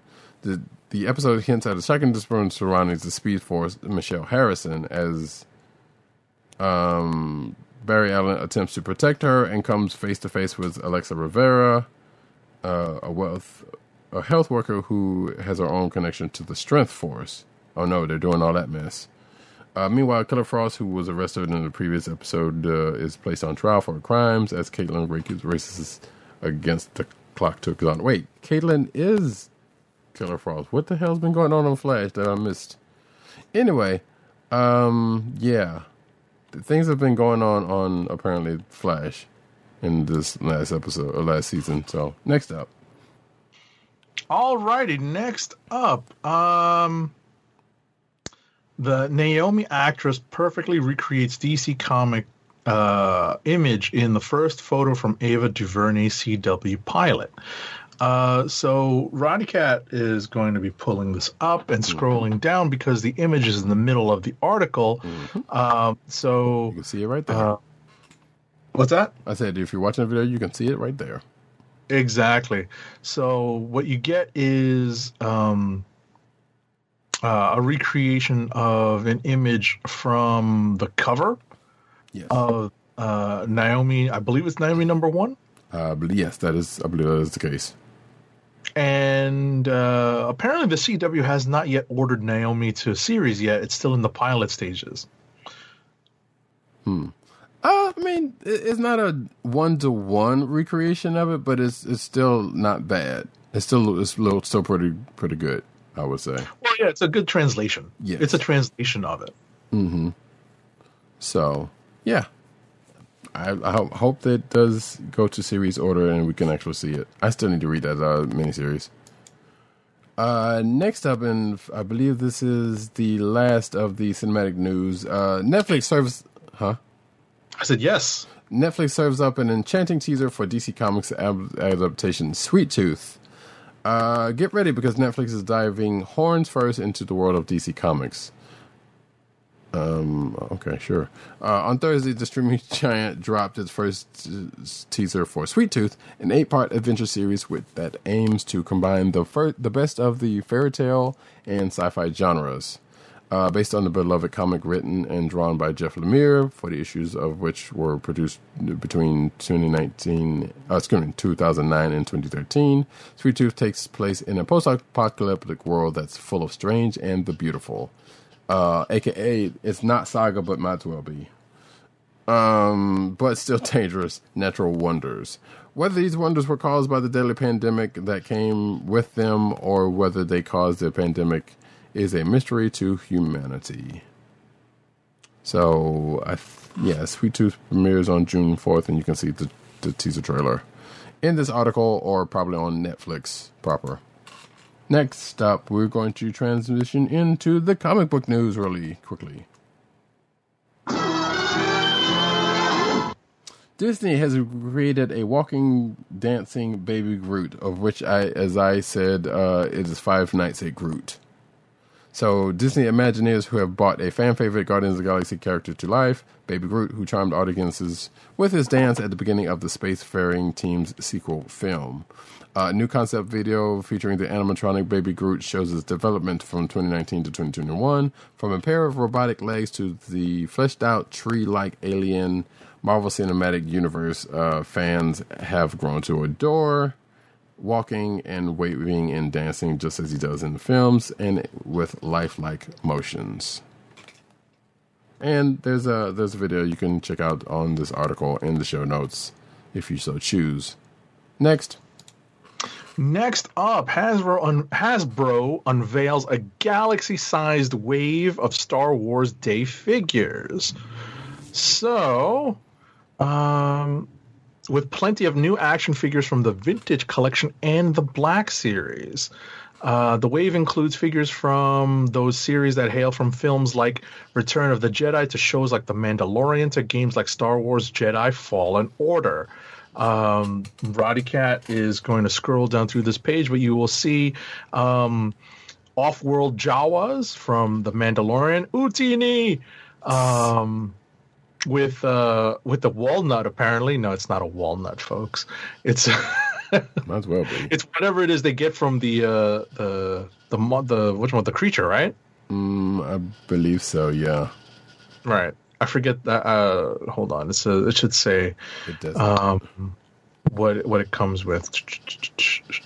it shows it, but it doesn't. Oh, say it just that. says three accessories. Okay. Yeah.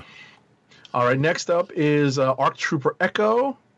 Um, then three and a, three and three quarter inch uh, scale. You also get uh, three and three quarter inch Teebo figure. This is a uh, uh, uh, what you call it? Um, Ewok Ewok. hmm from Return of the Jedi. Uh, you also get uh, from the Retro Collection series, you get a Boba Fett prototype edition. Um, there is, um, So one would call it Rainbow Buffet. right, Rainbow Boba Fett. You get uh, Black Series Gaming Greats 6 inch Flame Trooper figure. You also get uh, from the Black Series uh, six inch Night Brother Warrior figure. So that's from, uh, I believe that's from. Fallen Order. What's that? Jedi Fallen Order. Oh, is it? Mm-hmm.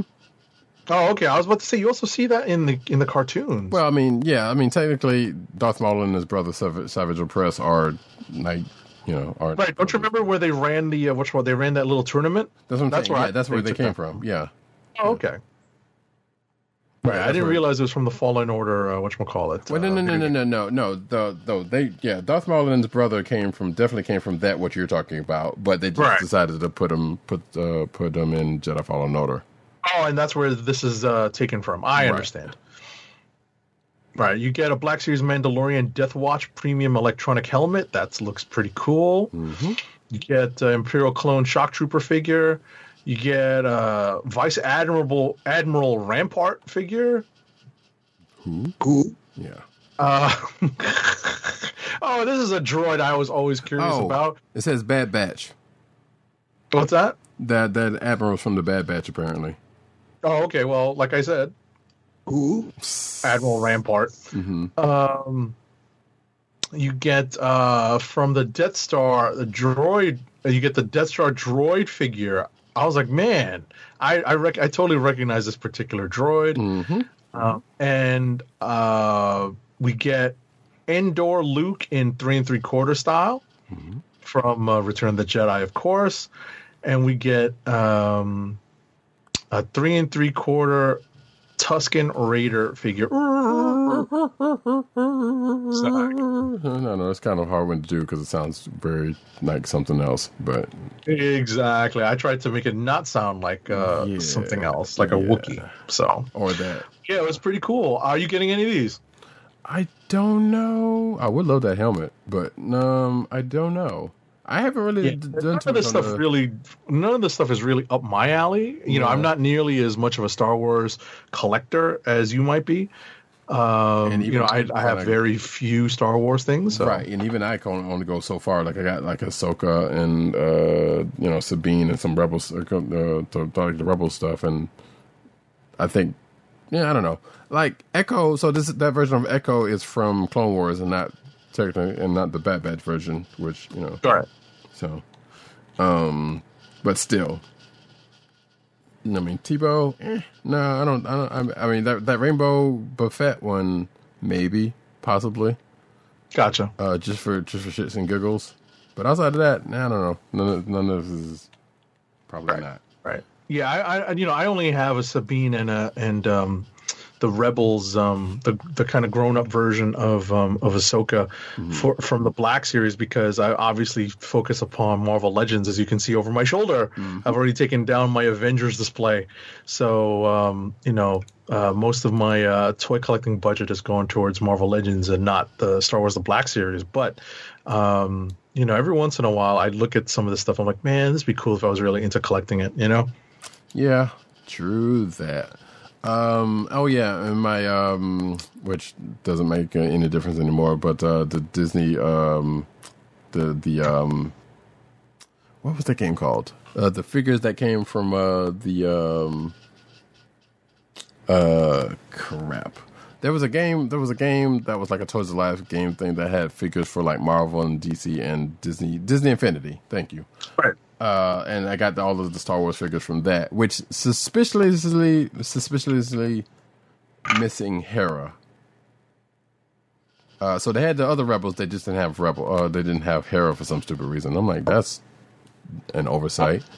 yep. But anyway, so I got all of those, and that's pretty much what the extent of my Star Wars collection is has been so far. Anywho's, um, Falcon and Winter Soldier Hot Toys reveals sc- uh, scarily realistic Captain America figure. Uh, so uh, Anthony Mackie, Sam Wilson is presumably wait is presumably the star of uh, upcoming Captain America four. I think it's pretty much established. Anyway, but there's one problem: Hot Toys has clearly kidnapped Mackie and blasted him with a shrink ray. Okay, I Yeah. mean, calm down. I, I see where they're getting, where they're going with that writing. Okay. That's the only explanation for the company's eerily lifelike new Captain America figure. Hot Toys has just unveiled the latest figure in the ongoing uh, MCU line, featuring Sam Wilson in his new Cap suit, introduced in the season, season finale. Excuse me. Uh, needless to say, this one six uh, scale figure looks just like the real deal Cap suit, introduced in. Uh, wait, get it? Yeah, full stop on the real deal. And I was, for some reason, I went backwards. Uh, but you can check out the um, the figure in this article. Now, Hot Toys is known for their, you know, for putting a lot of quality, a lot of detail in their toys. And as you can see, I'm kind of flashing through the, the pictures of it right now. So yeah, definitely, And it is well known that you pay for that detail. exactly. So yeah, you are definitely going to pay out the nose if you get that figure. But it is a good looking figure. So and as a matter of fact, the figure is priced at three seventy five. It is available to pre-order through Sideshow and with a projected release window of July to September 2022. Oh wait, the Captain. Wait, hold on. Oh yeah, yeah, yeah. So the Captain America figure is figure is 375. The Winter Soldier figure is 250. And is also going because of the wings. yeah. it's always because of the wings. Uh, the that additional cost. Right. Wait. Let me see. Let me let me see, let me try to scroll through here and see. There's Sam, Sam, Sam, Cap, Cap. Oh, they even got the uh the um. They put him in the the pose, the superhero pose. Which those boots look like Ant Man boots. I, I've been meaning to say that ever since the thing ended, but like they stole the boots from Ant Man and gave it to him, which I wouldn't be surprised if that's the case. Um. Okay, there's a there we go. There's uh, the Sam and Bucky together with the Wakanda arm. Yep. And then there's a, the uh, with the soldier figure. You can see shots of that I'm scrolling through if you're watching the video. And you should sometimes. Uh, not one where AO. So there should be a figure. There should be an AO figure, and uh, hopefully the the arm's detachable, so we can try to see him all distraught as the arm falls. Anyway, next up. All right, next up, um, flying Captain America. I love it. That's the that's one of the ways we can differentiate when we say Captain America. Um, flying Captain America because it's not to me. It was always not fair. I'm like, man, he's got wings. He's got his own transportation. Right. hey, As a, uh, as hey, Cap Steve had a fan growing up, I'm just like. You, we all remember uh, Cap being unceremoniously carried sometimes Yeah. um, Until from from battle to battle. So I'm just like, oh, he gets to fly. That's pretty cool. So uh, flying Captain America is going to be part of a meet and greet opportunity for fans, according to the Disney Parks blog, which wrote, "If you're visiting Disney California Adventure Park in the near future, spread those wings and fly on over to Hollywoodland for an updated photo op featuring Sam Wilson's new Captain America look." The post also details a new wave of the Falcon and the Winter Soldier themed merchandise, including pins, multiple figures from from Funko and Marvel Legends. Don't pull his wings, folks. Please don't. Well, I was about to say at this point, hopefully they're better. They're they're much better uh, built than the original ones. Right. well, and it'd be curious to see. I don't know if this is a picture of the person that they're using for this, but it, no, that doesn't. I don't know. Regardless, yeah, somebody send some pictures if y'all go over there and check that out. Anyway, the new Miss Marvel graphic novel is a dream come true for its creators. Uh, this is sem- September. Marvel will release a new original graphic novel starring Ms. Marvel. And uh, working on the book was a dream come true for its creative team of writer Nadia Shammas and artist Nabi H. Ali.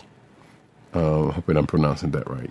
Titled Miss Marvel Stretched Thin, the book will be aimed at middle school age readers and will be published by Scholastic as a part of its graphics line. So cool. Um, September 7th is when it goes on sale. Next. Next up, um, Mortal Kombat co-creator Ed Boon added fuel to the recent rumors that his team is working on a Marvel fighting game. A recent tweet from Ed Boon, co-creator of the Mortal Kombat video game series, um, tweeted, "Wow." At James Gunn has managed to work on DC and Marvel movies. That's impressive. Boon wrote on Twitter. He followed it with a pondering emoji, leading many fans to observe the timing of the tweet, which coincided with the rumors. The potential foreshadowing continued when American fighting games player and commentator Bryant quote Katana Prime Benzing responded to Boon's tweet. Uh, while acknowledging the tweet could be an attempt at trolling, used his response to advocate for Star Lord as a playable character. Okay, Who?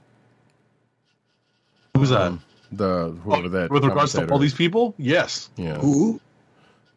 Yeah, I don't know. Like I said, that, that yeah, that's it it is what it is. I don't know. It's like this is pretty much going back to that uh the rumor last week from well, partially going back to uh like like the article's title says that um NetherRealm could possibly be making a uh Marvel fighting game. To which I've come to realize that would be all right, and I think I said it then. But get the people who do Dragon Ball FighterZ, get them to do it. That game will be dope. I guarantee. Even Agent Seventy would want to play it. I guarantee it. Which, by the way, Okay. yeah, I, I can't actually I can't guarantee that, but I'm I'm just saying Arc Systems does some good work. Next up, though, Nonstop Spider-Man goes on two month hiatus. Uh, Marvel Comics freshly launched Nonstop Spider-Man. Sorry, um, series. You okay? that was a gnat or something. okay. Uh, anyway, Marvel Comics' freshly launched Nonstop Spider-Man series has some apparent problems starting up, according to this article. The next three issues of Joe Kelly, Chris Bachalo's uh, Spider-Man series has been pushed back a month each, leaving a two-month gap between the recent second issue uh, and what's to come. So I guess it is a kind of a stop. S- Spider-Man. No, no. Uh, let's see. The original schedule for May 12th has been pushed to June 2nd. That's for the third issue, and issue four is rescheduled for July 7th, which five is dated for August 4th. Marvel Comics has given no reason for the change, but these kind of scheduling issues have been persistent since the series was originally announced in February 2020, according to this article. So, Right. I hope it's not uh, Bacalo or Bachalo's uh, end, but it might be because it is art. You know, his art is relatively intense. So Yeah, and art is usually a case in this thing, but I don't know. It could be other things. Who know? Who even knows at this point? But I figure like since this, it was since even they said like, hey, they announced it February 2022. Uh, you would think they would have had enough leeway or enough um, yeah, headway. books in the can. Yeah, exactly. They would have had some of this already done. So maybe they had the first two couple of issues, and I don't know, but and then the rest it kind of doesn't make any sense. Like that's a that's a good bit of a lead to uh, to have. Right. But at the same time, the pandemic. Yeah, well, I mean, yeah, but that's not stopping We don't from know. working. Yeah, we don't we know. We definitely don't. We don't know. So, So but uh, but you know, there's so much that the pandemic unfortunately had a role in delaying and or canceling. So yeah, you never know. but it doesn't stop people from working. Also, Oh no! I was about to say it depends. well, let me know. and let me rephrase that. Let's okay, not- I was no. about to say let's not go that far. No, and the, I, will- I'm saying it for in this case because most comic writers and artists work from home anyway. Correct. Right. But So it's still a pandemic, and if you catch it, you're screwed. Agreed. That's- if sure. that's the case, but I'm just saying it doesn't necessarily stop the workflow for these people, to these people, to sets of people. Like other people that have to go. I was out, about to say yes. the workflow, right? Absent, absent actually getting the disease, Yeah. So, but that's yeah, that's which kind is of a a big thing. absence, right? Exactly, Well, yeah, which is the but yeah, big but that's a- exception. right? Yeah. Uh, wear your mask, folks. Anyway, next up.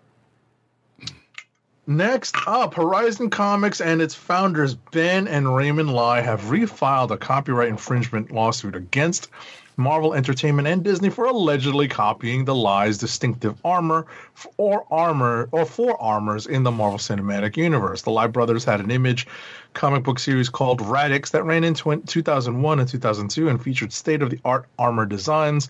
The brothers feel that Marvel has taken advantage of their distinctive designs by using them for Iron Man and Ant-Man's armor in the Marvel Cinematic Universe. Good luck with that.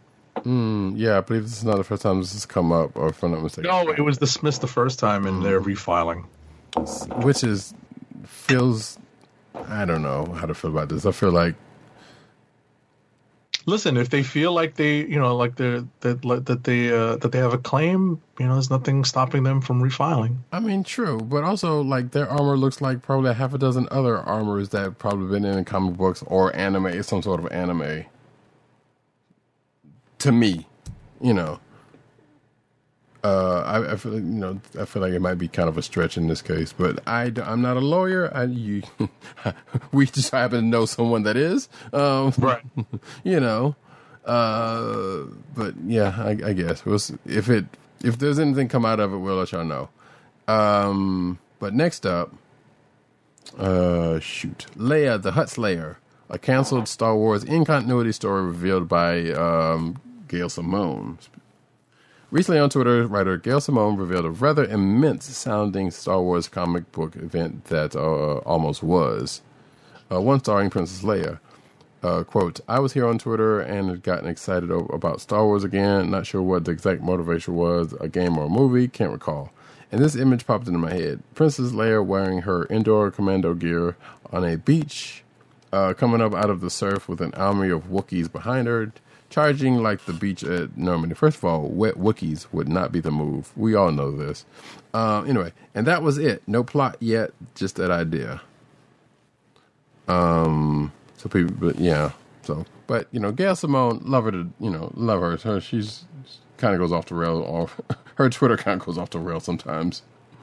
Um, but Okay. that sounds like a fairly interesting premise for a story, I guess. So sure, but she's hunting down huts, I guess, if that's the case, because it doesn't say anything about huts. Oh wait, um, here we go. So I wrote a Star Wars with all the badass Leia that was promised in the Escape from the Death Star that we didn't always get to see elsewhere. She continued, it was Leia the Hutt Slayer, essentially.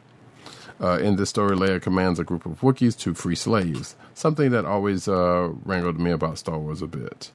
And in a nod to Disney's acquisition of Star Wars, it was a war story, uh, but it follows the exact beats of an early Disney fairy tale movie, wrote Simone.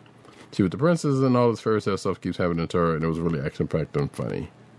So, okay. Next up, Next up, so this involves spoilers around last week's Teen Titans Academy number two. And uh, the entire article actually has spoilers about the character and the twist uh, that's involved in Teen Titans number two, Teen Titans Academy number two. But some of that stuff has been foreshadowed apparently in uh, previous issues of uh, Future State Suicide Squad.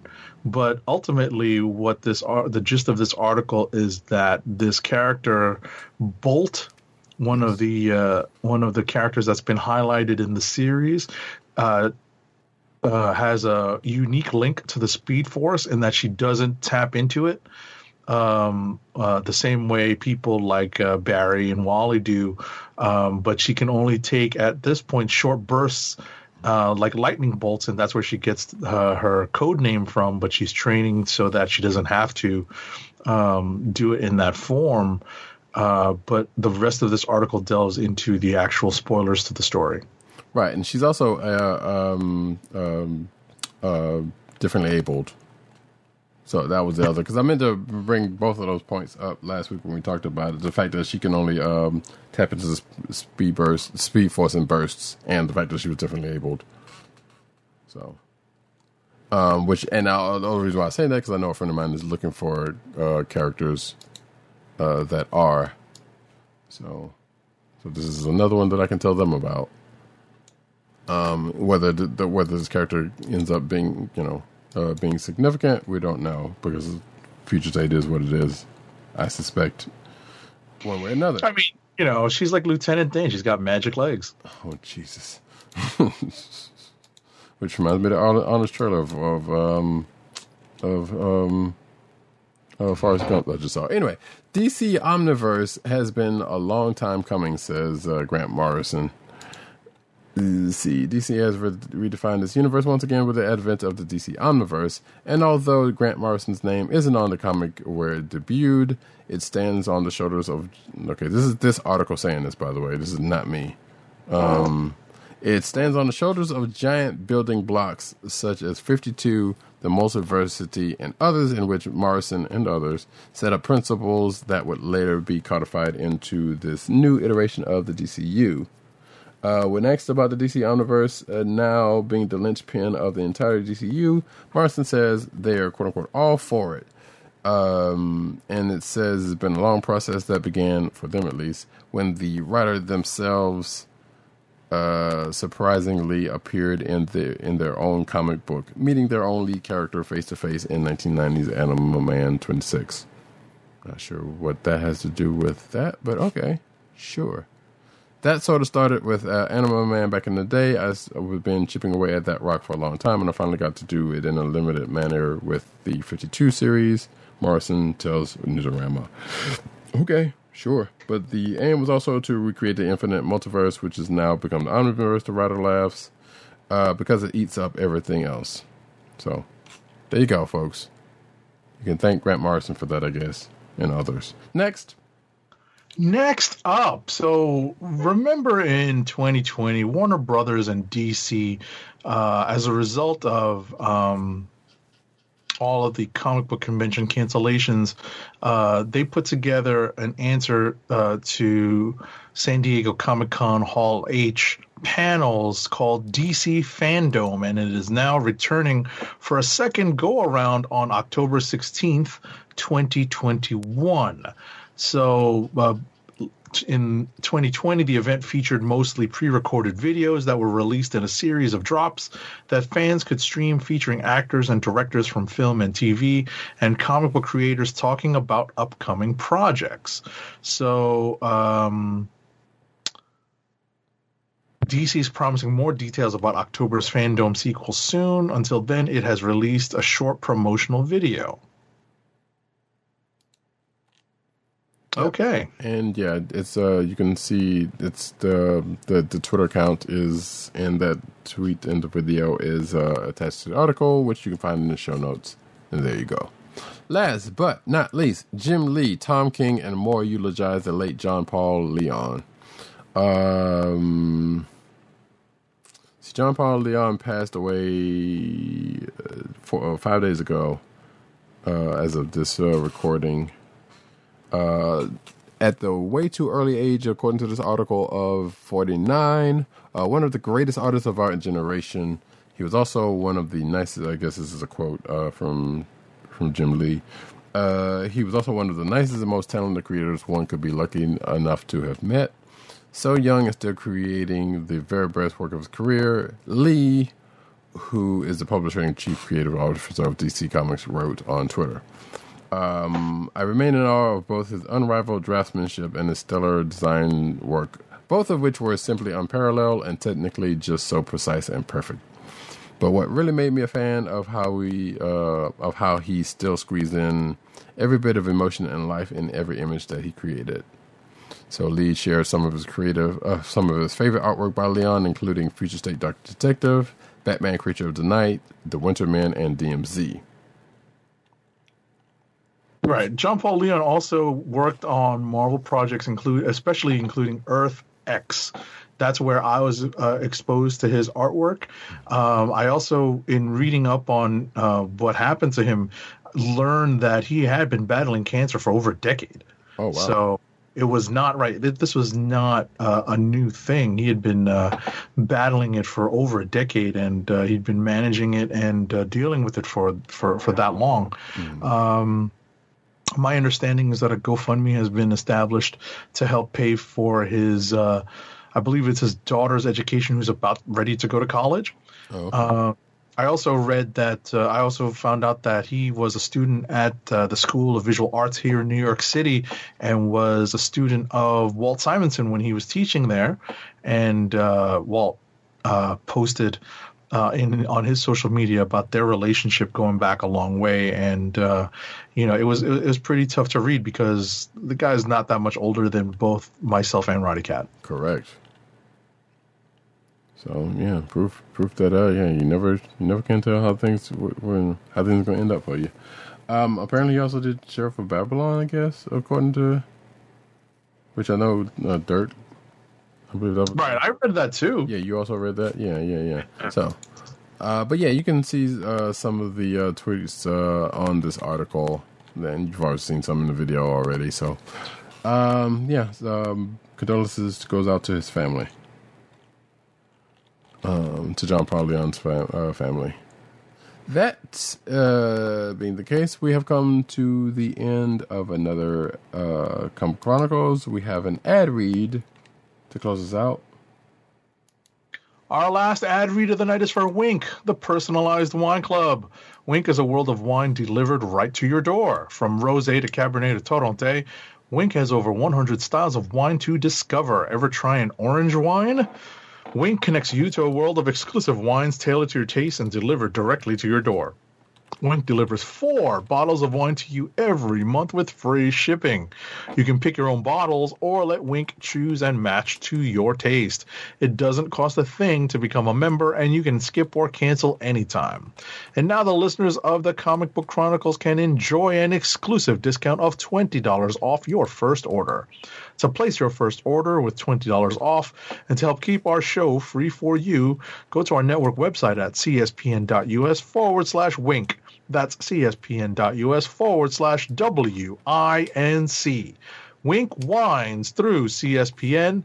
Do it today. And as we end uh, another exciting episode of the Comic Chronicles, I'd like to thank each and every one of you for coming out. Um, we will be back next week, same bad time, same bad channel, of course. Uh, I will be, I am, well, I am, well, I will be, I hope I will still be, and I am already still Cat, which you can find at on Twitter at Cat and News, uh, News on Twitter and CB Caps on Instagram. Agent underscore 70 on Twitter and Instagram.